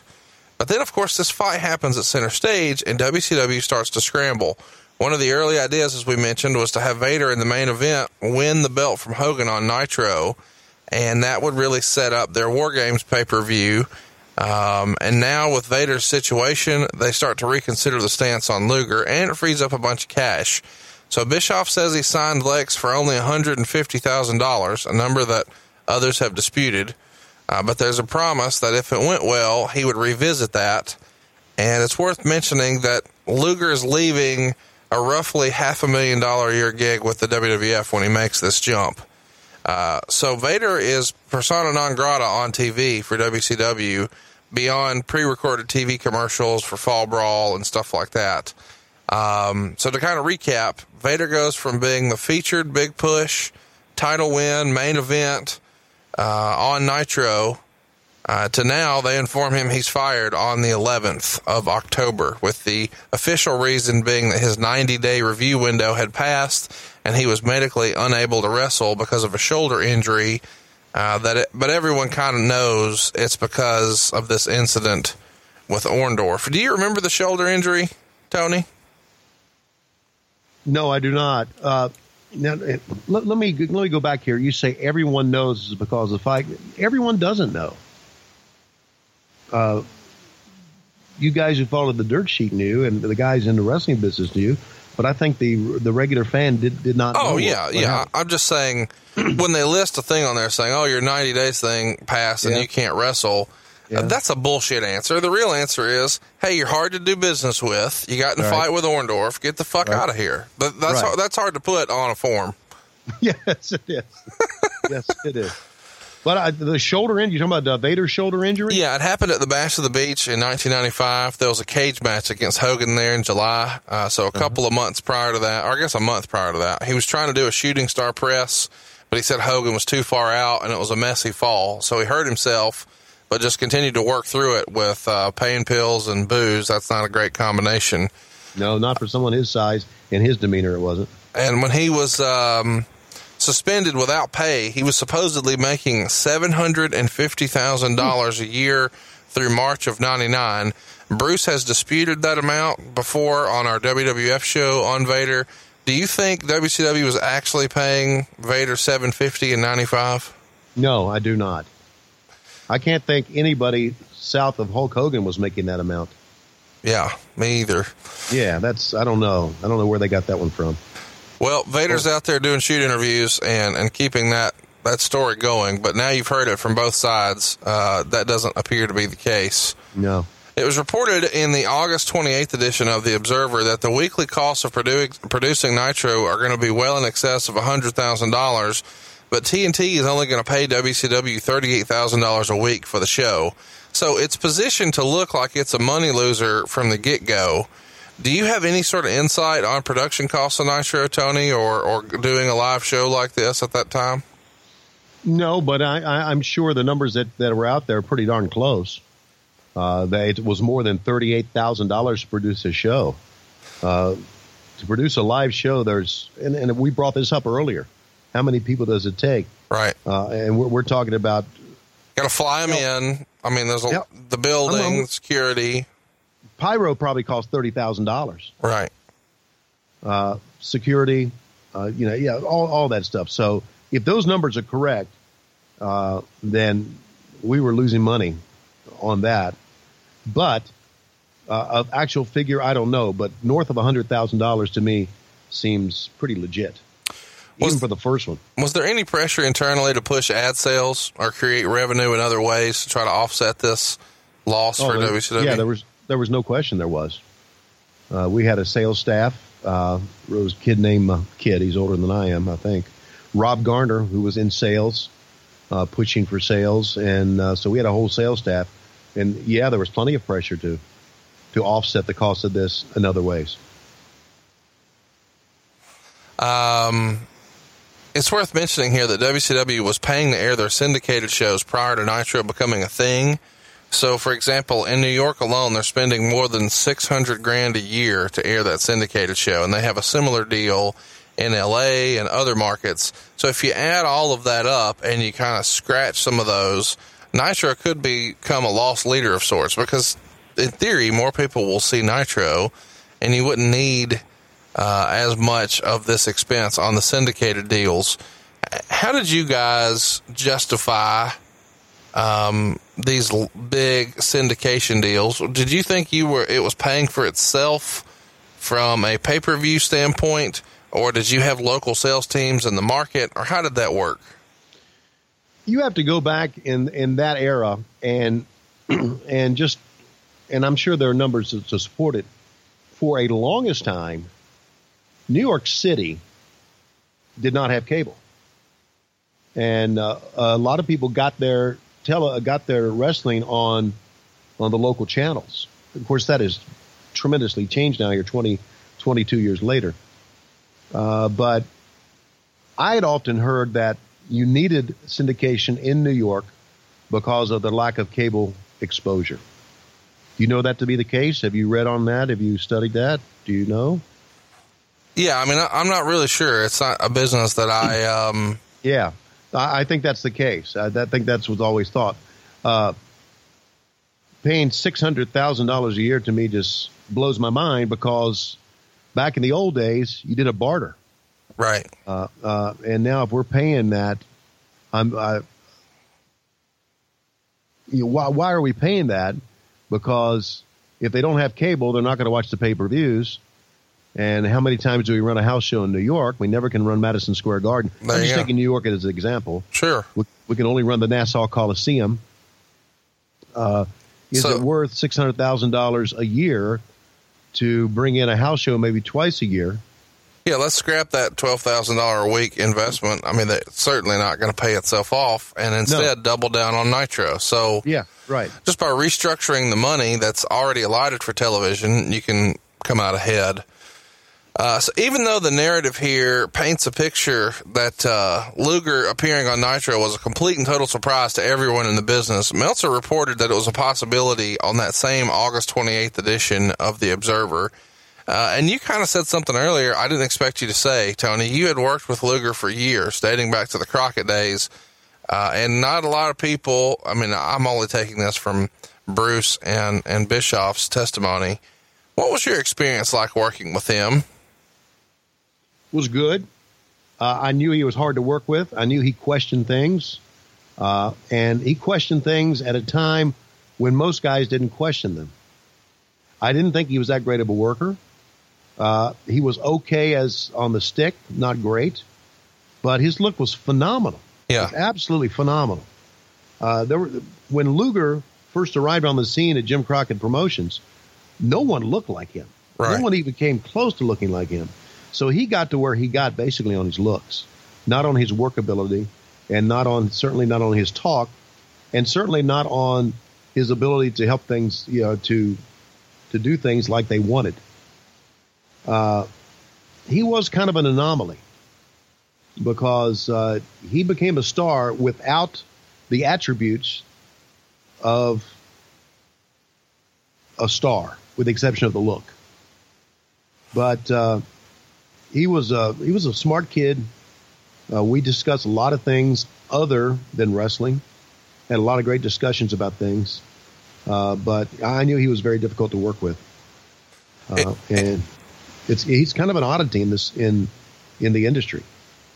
For sure. I mean, he's obviously he's a different person now. He couldn't be, you know, nicer. And I, I recommend that everybody go check out uh, his interview with Eric Bischoff right here on MLW Radio. He did a two parter. Part two is amazing. Not to say part one's not any good, but part two is really, really good stuff. Uh, he's in a different place in his life. He and Eric are obviously on much better terms now than maybe they were at once upon a time.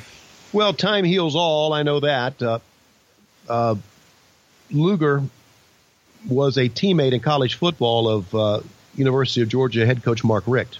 They went to Miami together, and Mark Richt and I became very close friends over the years that he was the head coach of University of Georgia because I did his morning, I did his morning show for like ten years, uh, and so I went to practice one day, and Luger was there in his wheelchair, and from what I remember of him, both uh, as a person and physically, to see Luger like that was one of the most incredible scenes in my life. From what he was to what he became. Uh, he have, frequently came to University of Georgia football practices. Uh, and he and Richt were friends. And yeah, it's, uh, you know, I, I know, uh, I know a lot about Lex because uh, I know uh, I'm very friendly with the man who coached his son in college basketball at Mercer University, uh, and uh, I've you know I've been told a lot of stories about the family and and Luger's life. He, you know, uh, and the things that happened with he and Miss Elizabeth, and there's a I would think on MLW Radio there's room for a third segment of that interview based on his life and what's going on with him. No doubt about it. Yeah. Um, in August, but he, uh, but he was easy to work with with me. And and again, I go back to the same thing. And I, and it, this is you know I mentioned earlier this is a bullshit business. Uh, a lot of what you heard out of my mouth was bullshit, and I enjoyed it. Uh, but honestly, most guys, almost every guy, was good with me to work with because I always talked well about them on TV. And they thought, many of them thought it was important for them to be on my good side, I guess. So I would talk well about them on TV. In reality, I was going to do that anyway because that was my job. So everybody was nice to me. Just about. Uh, everybody wasn't always nice to Bischoff, though. In August, Paul Lee cuts a promo on WCW from the ECW arena. Uh, he cuts it on WCW, Bischoff, and Turner, and essentially declares war, whatever that means, and gets his fans to chant, fuck you, Bischoff. Wow. Of course, Scorpio, Sabu, Benoit, Guerrero, and Malenko had all been working dates with ECW, uh, and with them now signing with WCW, that's over. So Paul's hot about it, and he himself has an interesting history with WCW. I'm sure we'll cover sometime in the future. Uh, Tony, though, we all know Bischoff is a guy who likes to compete. Do you remember his reaction to hearing about these rants from Paul and the anti Bischoff chants at ECW house shows? Yeah, I remember his reaction being being good. We're getting exposure on their shows, right? Uh, so I think Eric uh, had no problems with that at all. Eric, you know, in, in Eric's position, being the boss, negotiating contracts, uh, you can see where he would have a lot of heat. But the fact that we went in, I guess we as a company, or he went in and took all those stars and brought them over, got ECW chanting, you know, fuck Bishop or whatever, goes back to something we talked about on an earlier podcast that uh, don't mention the enemy, just try to put yourself over. Well, they were mentioning us, and uh, that was good for us, probably. That drew more attention to us, and I know Eric liked that.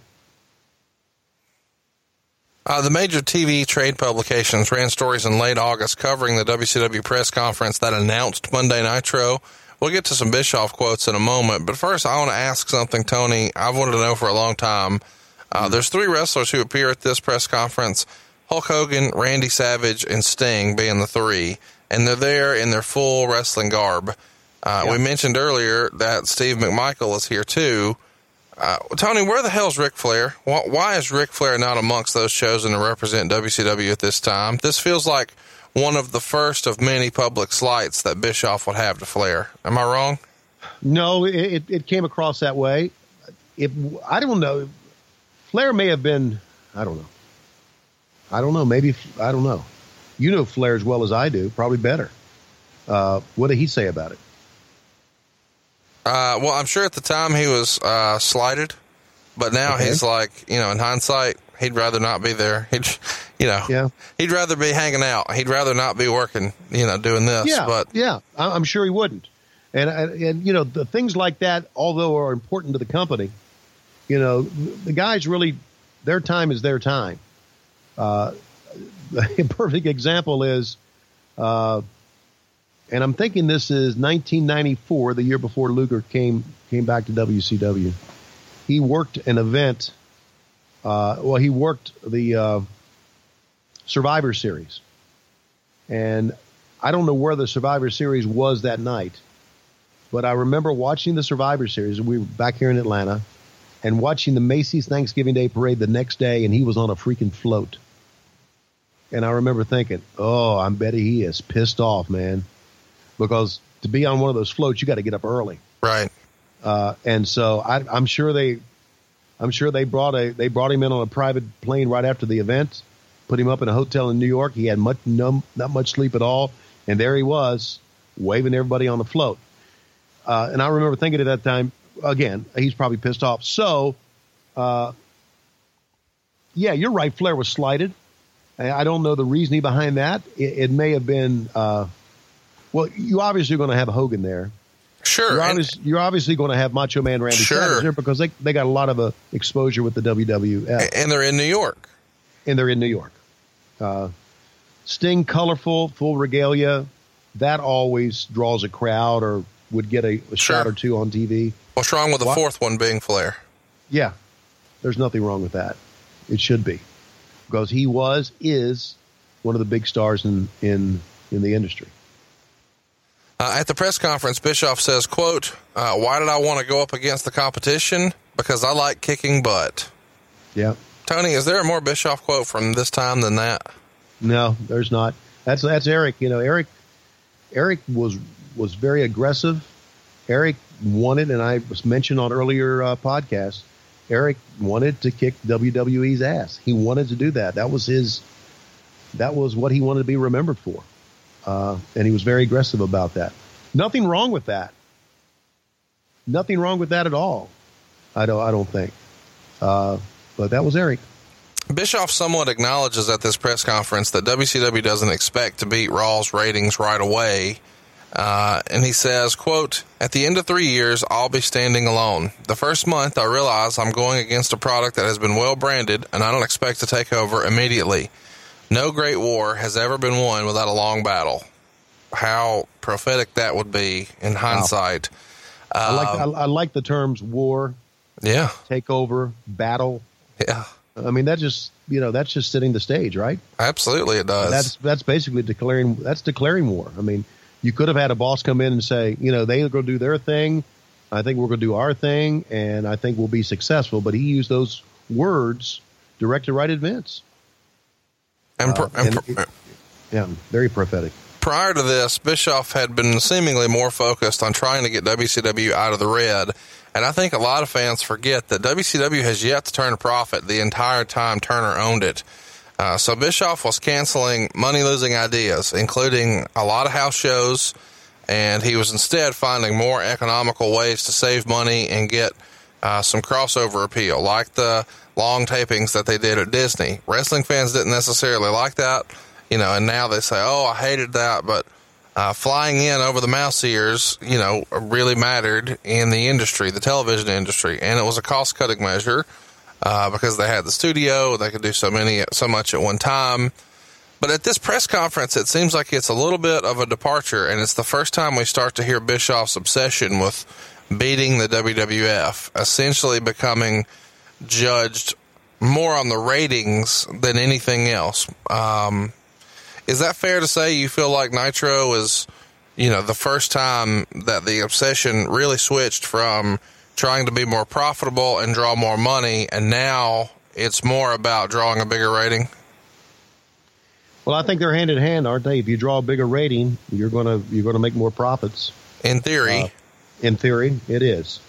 Uh, and I think it's you- you're seeing us becoming less of a wrestling company and more of a television company there you go. at that time. and that's what I really want to talk about because so many fans, you know, just automatically talk about ratings during this era, but that's not the only indicator. It, it, it's representative of um, ad revenue. That's the reason ratings matter. You know, potential advertisers are, want to know what the ratings are, and so you know, with that in mind, if you know that that's just one of the metrics. It doesn't replace licensing. It doesn't replace merchandise. It doesn't replace, uh, you know, ticket sales.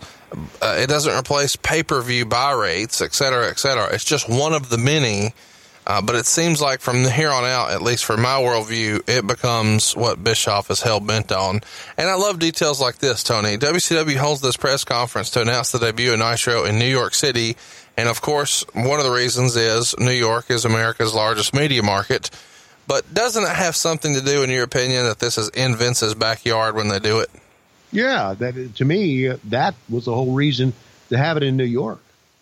I mean, logically, you'd have it in Atlanta, wouldn't you? Because that's where you're based out of, Or Charlotte? broadcasting, right? Yeah. But you have it in New York. Back in the day, when I first started in wrestling, you were here's where the things were talked about. Going to work in the Carolinas, that meant you went to work for the Crockett's. Right. Going to Florida meant you you went uh, For Graham. for the Grahams, right? Uh, working for Gagne meant you you worked out in Minnesota. Yep. But when you said I'm going to work for New York, It's McMahon. it was McMahon. You called it New York. That was the indicator with the boys. We're going to New York. Flair even Flair even did a, a, a great local promo one time. I don't know where it aired on. You may have seen it. Flair said, "People have been trying to get out of New York forever. I'm trying to get in." And that was back when he was pretty. It's back when he was working with Junkyard Dog and pretty pissed off about his life. Um, and so it was called New York back then, and that's what uh, that's why it was there. It was there because of Vince McMahon, not necessarily because it was the television capital of the world. I mean, you could have done Los Angeles, really, uh, but th- that was the reason it was done. And a very Bischoff note here. Do you remember the venue where this press conference happened? I don't remember the venue. The Harley Davidson Cafe. Does this There you write go. itself or what? That's awesome. Uh, the TV trades indicate that TNT is going to be selling ads based on drawing a 2.0 rating, uh, but they suggest that will include the replay. So it's actually a pretty realistic and achievable goal by everyone's estimation when you combine the two. yeah, another reason for the replay too. Yeah. So yeah, Uh, so probably the, a, probably a bigger reason than anything else. So the debut edition of Monday Night Nitro, which Tony just said was one of the most important shows in the history of the business, happened at the Mall of America in Minnesota. Uh, interestingly enough, the final edition of that so important piece of wrestling history happened in a hotel courtyard. Uh, if those bookends don't tell you a lot about the story of Nitro, I don't know what will. Uh, let's talk about the Mall of America. We mentioned earlier that the first plan was uh, an arena in Miami, but somehow we wind up in Minnesota instead. Do you remember why Minnesota was the choice uh, for a company that made its you know home in the South? It seems like an odd choice. I, I don't think so. I, I think trying to, if you wanted to be a national show, get out of the South for a little bit. I mean, I, I'm sure that's, uh, I'm sure that that same line has been used in the, uh, has been used in the offices of NASCAR many, many times. Uh, we were a Southern promotion. We wanted to be a national promotion. let's take it away from the South, at least on our debut. And uh, why not the Mall of America? Uh, and in reality, hell, it worked. It really worked, I thought, that very first one. I mean, it would have been great to say, we're coming to you from the Forum in Los Angeles and showing a sellout there or one of the big venues around the country. But I, but I think, uh, I think getting out of the South for your debut was the right move. Bischoff wrote in his book, uh, this was the very first Nitro out of the box, and I wasn't sure I could put enough people in the arena to make it look good. The worst thing in the world that could have happened was to go into the Target Center in Minneapolis and only put 3,500 people in the arena. But holding it in the Mall of America, in the atrium, with three different levels of people looking down, kind of looked like the Roman Coliseum. That made it different and better. It worked. It just worked. It did. It, it really worked. Uh, and it was a unique look. If you go back and, and look at it, people going up and down the escalators watching wrestling, the fans were into it, uh, and it just it just worked. Do you have any idea why it was the Mall of America? I do not. Can I freestyle a conspiracy theory for you? I, I love that. Go. I love. I love your bullshit. Go ahead. Before I get going here, Tony, I feel like I should state clearly for the record uh, that I have nothing but great respect and admiration for Hulk Hogan. I grew up a Hulkamaniac. I am only a wrestling fan because I was introduced to Hulk Hogan on television. And when I had the opportunity to meet Hulk Hogan in real life, he could not have been more polite, respectful, gracious. He's an awesome dude. I will forever be a Hulk Hogan fan. However, every now and again on the show, we're going to examine the dirt. This is the dirt. Um, we're going to talk about some stuff that was public record, and then we're going to freestyle around it and try to piece together some stuff. And in the process, but I want to state clearly, I wasn't there. I have no direct knowledge of anything. I read newsletters. I read books. I read press releases. I'm piecing it together here. I'm not saying this happened. Can't state this clearly enough. But let's take a look. Let's beat it up. The very first Hulk Hogan restaurant, Pastamania, Pastamania, right? was in the Mall of America. Yep. And they were trying to make a big push. And uh, everything here starts to look and feel very Hogan esque to me. If I was a wrestling fan who was a conspiracy theorist, because you've got a replay of Nitro and as buffers for Nitro, there's reruns of Thunder in Paradise. Yeah. We're doing our debut show in a place where Hogan has just opened his first franchise of Pastamania using his likeness. Right. We're going to do a cameo in that show featuring Hogan surrounded by kids in front of Pastamania. right. Saw that. And we're going to make sure that when Luger comes back, who's the, the hot angle on the show, Yeah. he is immediately programmed with Hulk Hogan. This feels like it has Hulk's fingerprints all over it. yeah. It, I guess, and uh, and also Hogan started in Minneapolis. Yeah. Yeah. Uh, well, you know, became Hulk Hogan in Minneapolis. Uh, yeah, I, I, that's uh, that's pretty good as far as uh, conspiracy theory is concerned. Uh, although, if you really wanted to promote the the Pastamania, you probably could have done a little bit better than that. Uh, remember, at Pastamania, you rule. You choose the sauce. You choose the pasta. You choose the cheese. Is that not nothing but noodles, brother? Yeah, but I remember that. I ate at Pastamania like a day before. Uh, How was uh, it? Yeah, it was it was okay. If I recall, I didn't. You know, look at me. I haven't turned down much food. Uh, so I, yeah, you know that's that's pretty good theory. I would think that's pretty good theory. Uh, Now, let, because let me I ask mean- something uncomfortable here. Oh Lord, Kate Kennedy, you got anything for me? Kate Kennedy, Yeah. nothing. Kate Kennedy was a woman who uh, sued Hulk Hogan Okay, for sexual battery and All right. demanded a bunch of cash. okay. And- Around what time? She worked in public relations for Pastamania at the Mall of Ah. America in Minnesota. Okay. So anyway, And Linda Hogan wrote about it in her book that when she went to the opening of Pastamania, uh, she sees this woman and thinks it's odd how many questions she's asking Linda about her relationship with Hulk. What's it like being married to Hulk Hogan? Blah, blah, blah. And then the day before Christmas, 1995, a courier arrives and serves Hogan. Hogan runs to the room, locks the door, a few days later breaks the news after a few moody, tense days. This is all Linda's testimony in her book. And eventually, Hogan, ha- Hogan has to go on the offense, and he actually uh, sues the lady and her attorney.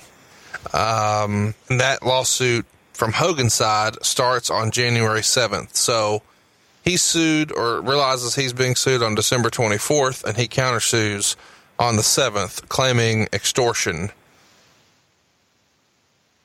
Does any of this, you think, play into the rationale of why the hell we're doing the first Nitro at the Mall of America? This all happened before the Nitro, right? You're talking about the January before the Nitro. No. She, she, she's files lawsuit. This is September of 95. She Right. filed lawsuit, uh, or he was served on Christmas Eve, 95. All right. So And- I, I can't see why. I can't see how you can draw a correlation to this. Okay. Are you trying to say that we had it at the Mall of America? Because that's where his try- side bitch was. What's that again? I think it was at the Mall of America because they wanted to get out of the South, like you said. Yeah. They needed a venue. They didn't think they could sell out an arena.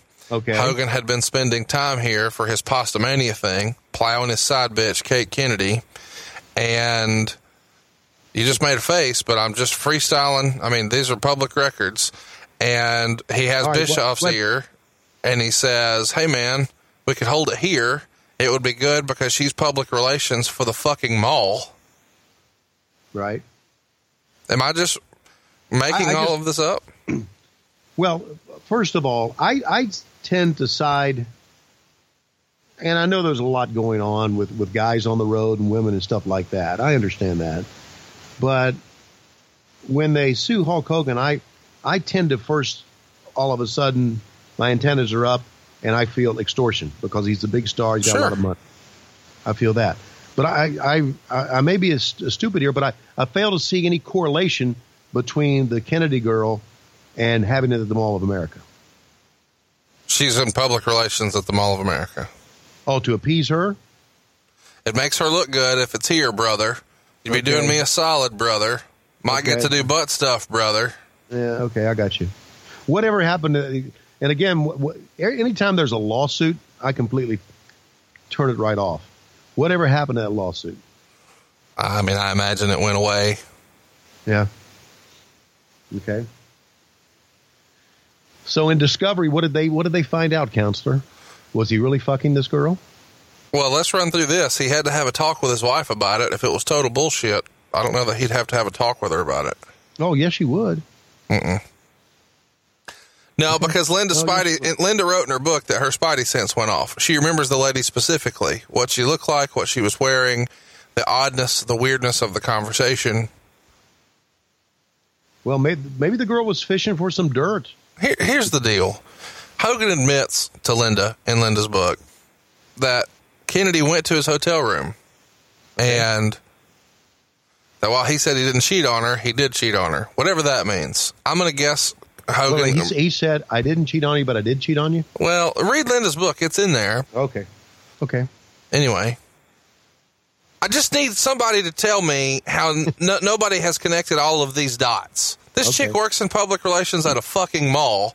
All right. TNT is having their f- huge debut show where Hogan has a restaurant, and this chick works at uh, one plus one.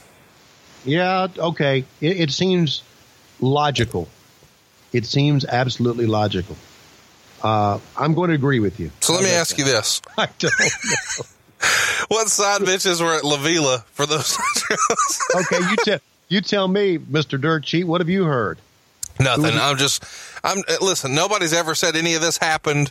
Yeah. I'm just trying to freestyle. Yeah, it's that's pretty good. I mean, that's that.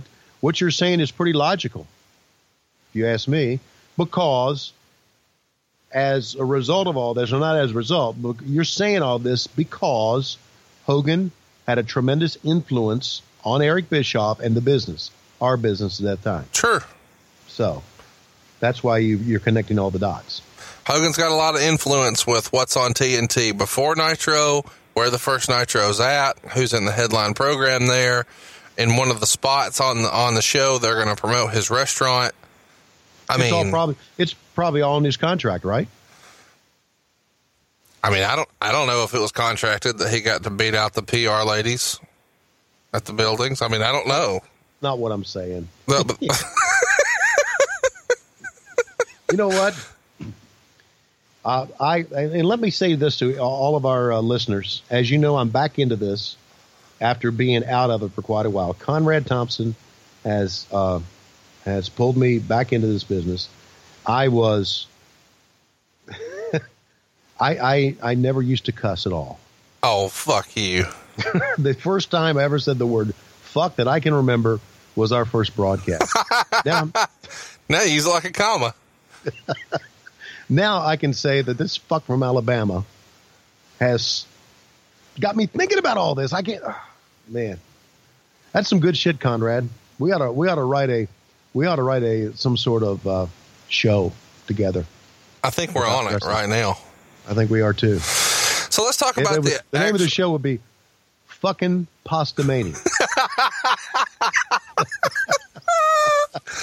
Oh my gosh. Ah, can't wait till we talk about Mean Gene's Burgers. Uh, Oh. the, the debut of Nitro has an estimated 2,000 fans at the Mall of America in Minneapolis. And uh, it was overall a huge success as far as making a mark the very first night out. And one, one of the things they did is they tried to rely on things they knew had been successful. Uh, one of those, of course, was the Jushin Liger Brian Pillman match. Uh, Dave Meltzer writes, over Christmas week of 91, these two had, with possible exception of Flair and Steamboat, the best series of house show matches in the history of WCW, feuding over the now defunct WCW light heavyweight title. The series climaxed with a pay-per-view match in Milwaukee that placed second in the 92 match of the year category. Shortly thereafter, Bill Watts took over control of WCW, dumped the division, and never used Liger to his potential after that. Liger, 31, who was generally considered the best worker and best flyer in the business during that early part of the decade, returned to action on August 11th after being out for nearly 11 months with a broken ankle. So this is their first time back, uh, putting Liger in a prominent position, and he's in the first match against Brian Pillman, and this is a proven winner from the times they've done it four years before. Um, overall, Meltzer gave this match a three and a half star uh, rating. It went just under seven minutes. Uh, the finish comes when Liger goes for a German suplex, but Pillman reverses it into a cradle. Uh, he notes that it didn't appear the fans knew what to make of this match, but they enjoyed it. And he did note there were some missed spots and bad timing early, but it turned into a very good, albeit rushed match. What do you think of the match, Tony? I thought it was super. I thought it was a great way to begin our very first Nitro. And and, and like Meltzer wrote, uh, they had had some spectacular matches in the past. Two schools of thought here, Conrad. Uh, there is the, we'll call it the Japan or New Japan or All Japan, whatever theory, and the Bill Watts theory. Bill Watts dumped it, dumped the cruiserweight division because I thought he was not a guy who was high on a bunch of high spots. He was a guy who was high on working. Uh, if you like a bunch of high spots, you liked Jushin Liger. You liked what's going on in in uh, wrestling from Japan. Uh, if you liked a match with two great workers going at it, you would have uh, Ricky. That was my wife barking. Sorry. Uh, you liked uh, Ricky uh, Ricky Steamboat against Ric Flair. Uh, but I thought the match was very very good.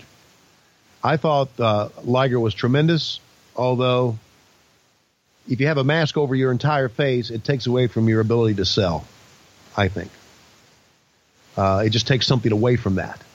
You know, to me, selling took not only uh, being able to uh, feel it and being able to react to it, but being able to react to it a great move or a great blow or something facially.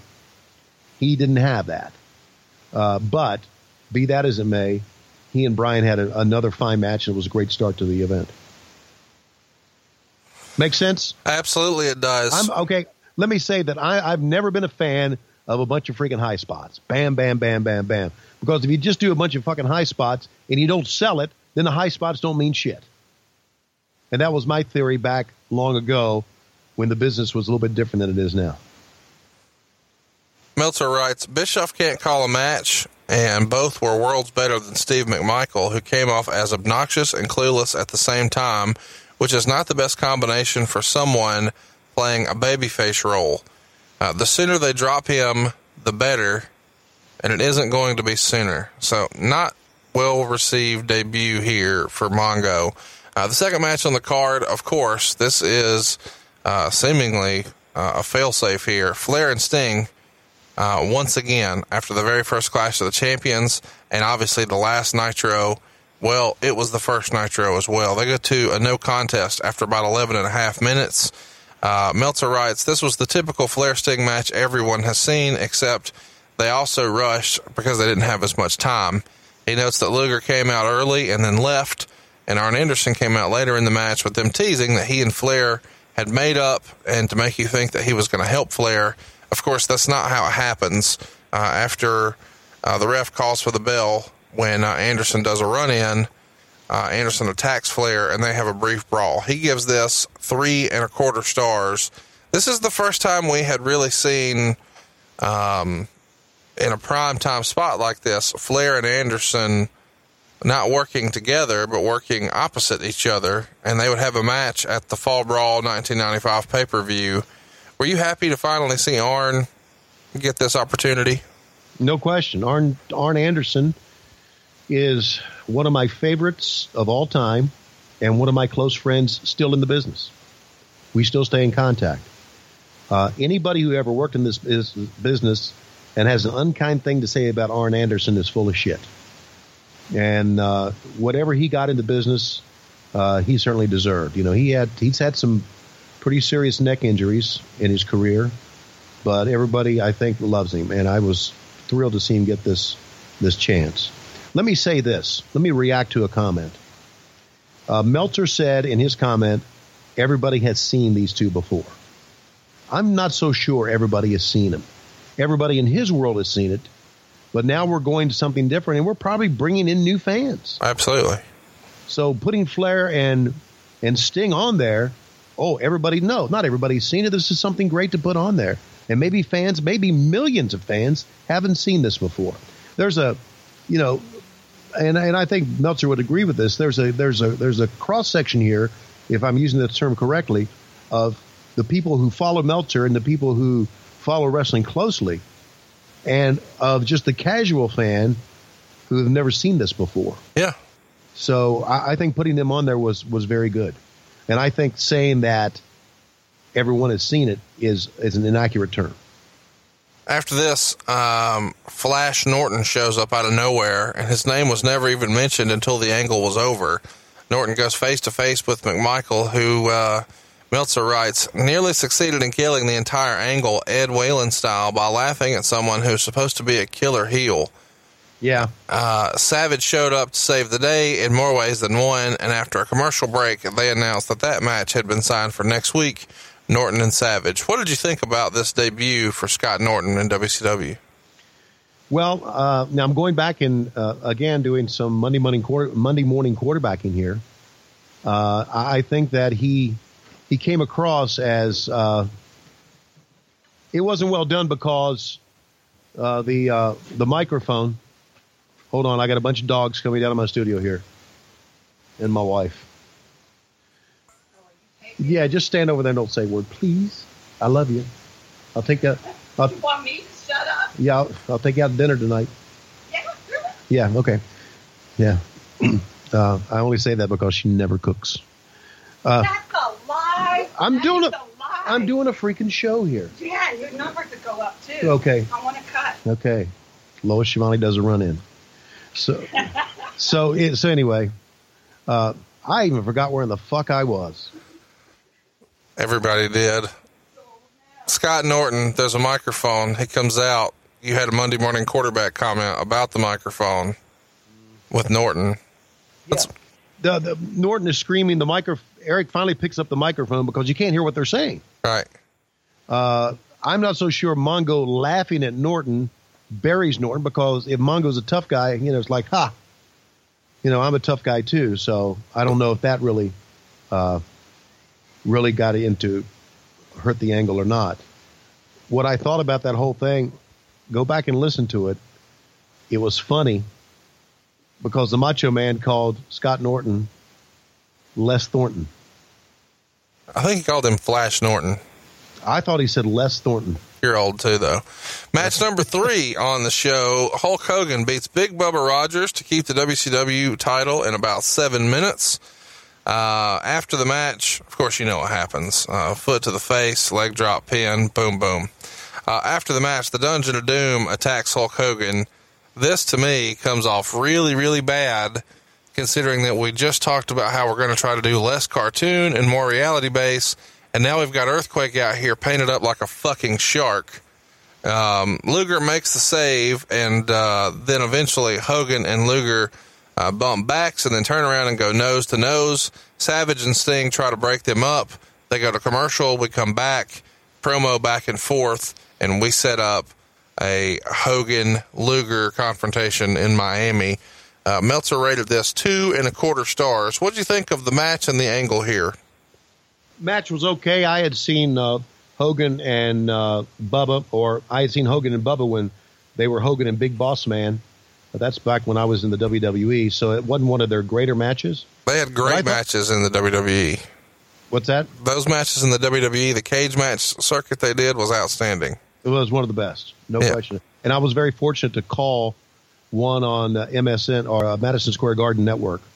Uh, uh, one of those when they they did the big superplex off the top of the cage uh, for that one. Uh, then they would redo it again on the Saturday Night Main Event.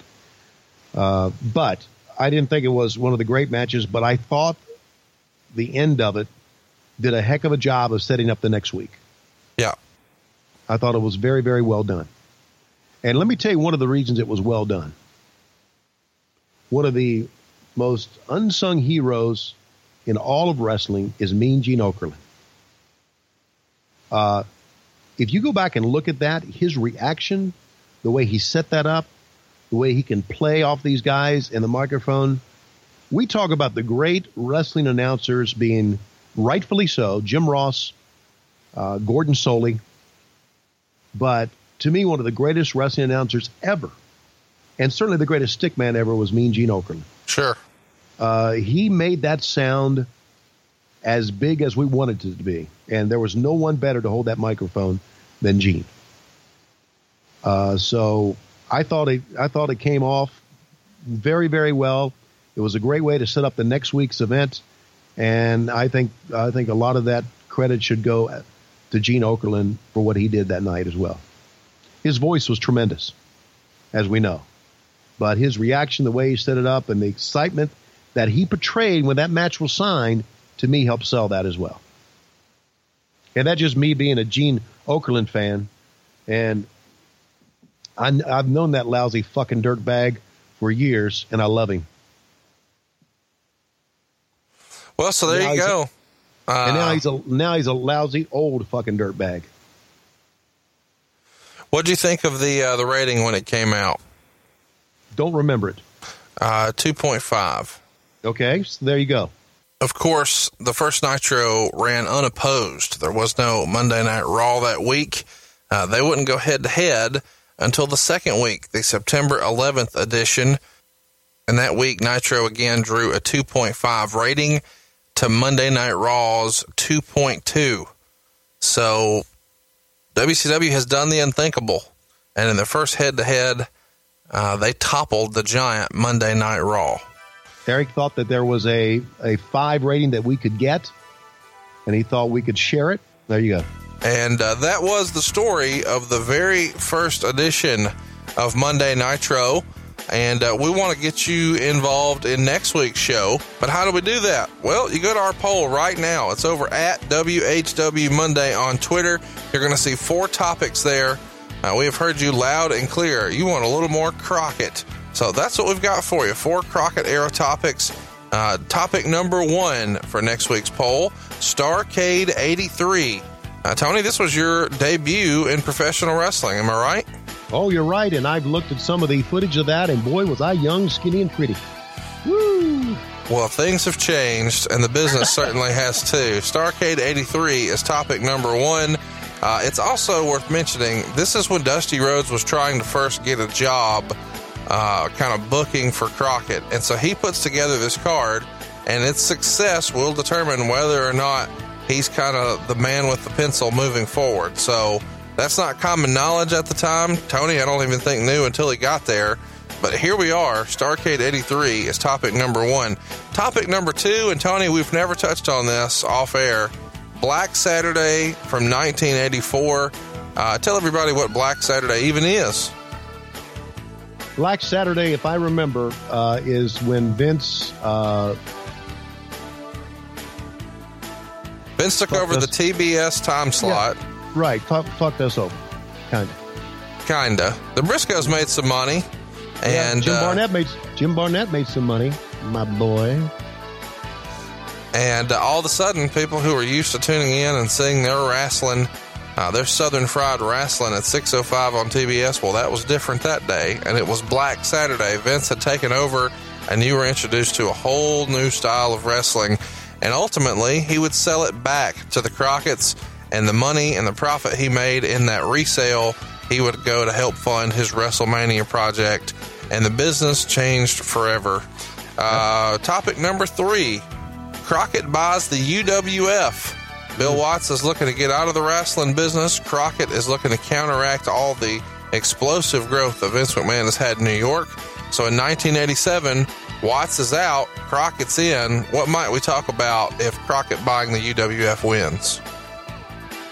Uh, we would talk about how uh, Jimmy moved his the basis of his company from Charlotte to Dallas, how the family kind of split on that, uh, and how uh, it became a it became a uh, money pit uh, for Jim Crockett Promotions, and ultimately was one of the things that led to the the downfall.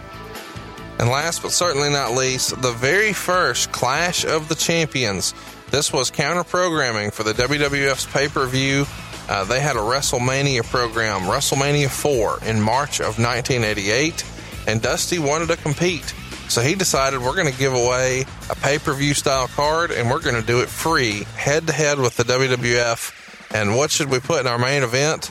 The very first big time Ric Flair Sting meeting ever.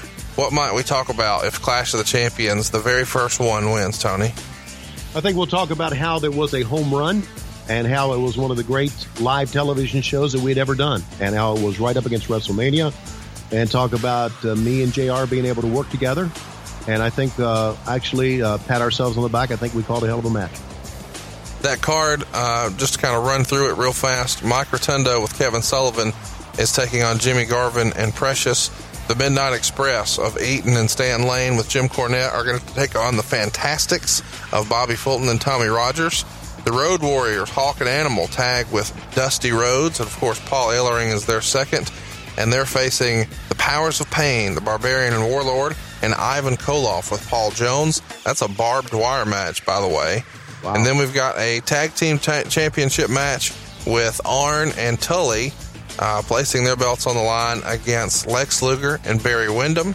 Uh, and then in the main event, of course, we've got Ric Flair and the young upstart, the man who's challenging for the greatest prize of them all, the NWA World's Heavyweight Championship Sting. So those are your four topics. Starcade 83, Black Saturday 84, Crockett buys the UWF in 87, and the first Clash of the Champions in 1988. If you had to pick which one of these you would like to cover, Tony, which one would that be? I'd like to cover the first Starcade because I think it uh, it was my uh, transition from a big time, and I mean big time wrestling fan in the Mid Atlantic days to being able to work with my idols, people that I looked up to and people I loved. That would be my choice. Uh, and it's the very first Starcade. It's worth mentioning. Uh, the Assassins are going to take on Rufus R. Jones and Bugsy McGraw. Kevin Sullivan and Mark Lewin are going to take on Scott McGhee and Johnny Weaver. With Abdul- one of the greatest blade jobs ever done. Abdullah the Ever done. Butcher and Carlos Colon talk about blade jobs. That's the next match. Mm-hmm. Uh, Bob Orton Jr. and Dick Slater take on Youngblood and uh, McDaniel. Uh, Charlie Brown takes on the Great Kabuki with Gary Hart. Roddy Piper and Greg Valentine in a dog collar match. Talk Yes, about sir. something people still talk about today. Right. Uh, Ricky Steamboat and Youngblood against the Briscoe brothers, Jack and Jerry. Uh, kind of a big deal. They brought in Angelo Mosca as the special guest referee, and we had a special guest referee in Gene Kiniski for the main event. It's inside a steel cage. It's your champion Harley Race taking on the Nature Boy Ric Flair. This is Greensboro, man. The very first Starcade, all the way back to the beginning, the granddaddy of them all. A flair for the gold. That's what Tony wants you to vote for. Go check it out right now. All four topics Starcade 83, Black Saturday 84, Crockett buys the UWF 87, and of course, Clash of the Champions 88. Uh, you can follow Tony on Twitter. He'll block you very quickly at Tony Schiavone 24. Uh, well, I will not. That's probably. over. That's over. If you're on the block list and you want off the block list, buy a t shirt at prowrestlingtees.com forward slash WHW. Tony is going to call and personally thank you for that tel- that t shirt order. And when you're on the phone with him, try to talk him into, you know, unblocking you. Good luck with that, though. Yeah. I do want to say for the show, and I'm serious about this. Uh, I apologize for my wife. Uh, last last week, I kind of set up the little run in that she would do. Okay, and now she's out of freaking control. I had no idea she was going to come down here to the office and say something. I apologize for her uh, doing that. Tony, you don't need to apologize. Lois is more over than you. Really, Oh, yeah. People are all about it. really, they're all about her. Then I, I, I suggest I suggest they marry her and see what it's like for like two weeks. Please buy a T-shirt. Tony Schiavone Yeah. needs it. He's uh, he's going to have some new wedding experiences, uh, expenses, and if he keeps this up, maybe some divorce expenses too. Nah, shit, no, hell, we've been ma- we've been married going on 36 years. We're not gonna we're not gonna divorce. You know, you could No one- you could have No killed one a else would guy. have that woman, buddy. No one else, and she knows it. So we're we're married for life. You could have killed a guy and been paroled by now. Just throwing it out there. Well, okay. uh, it's that time of the show, Tony. It what, is? What are we out of? Okay. We are desperately out of time. Comrades, gotta cheer. The world of MLW Radio never stops.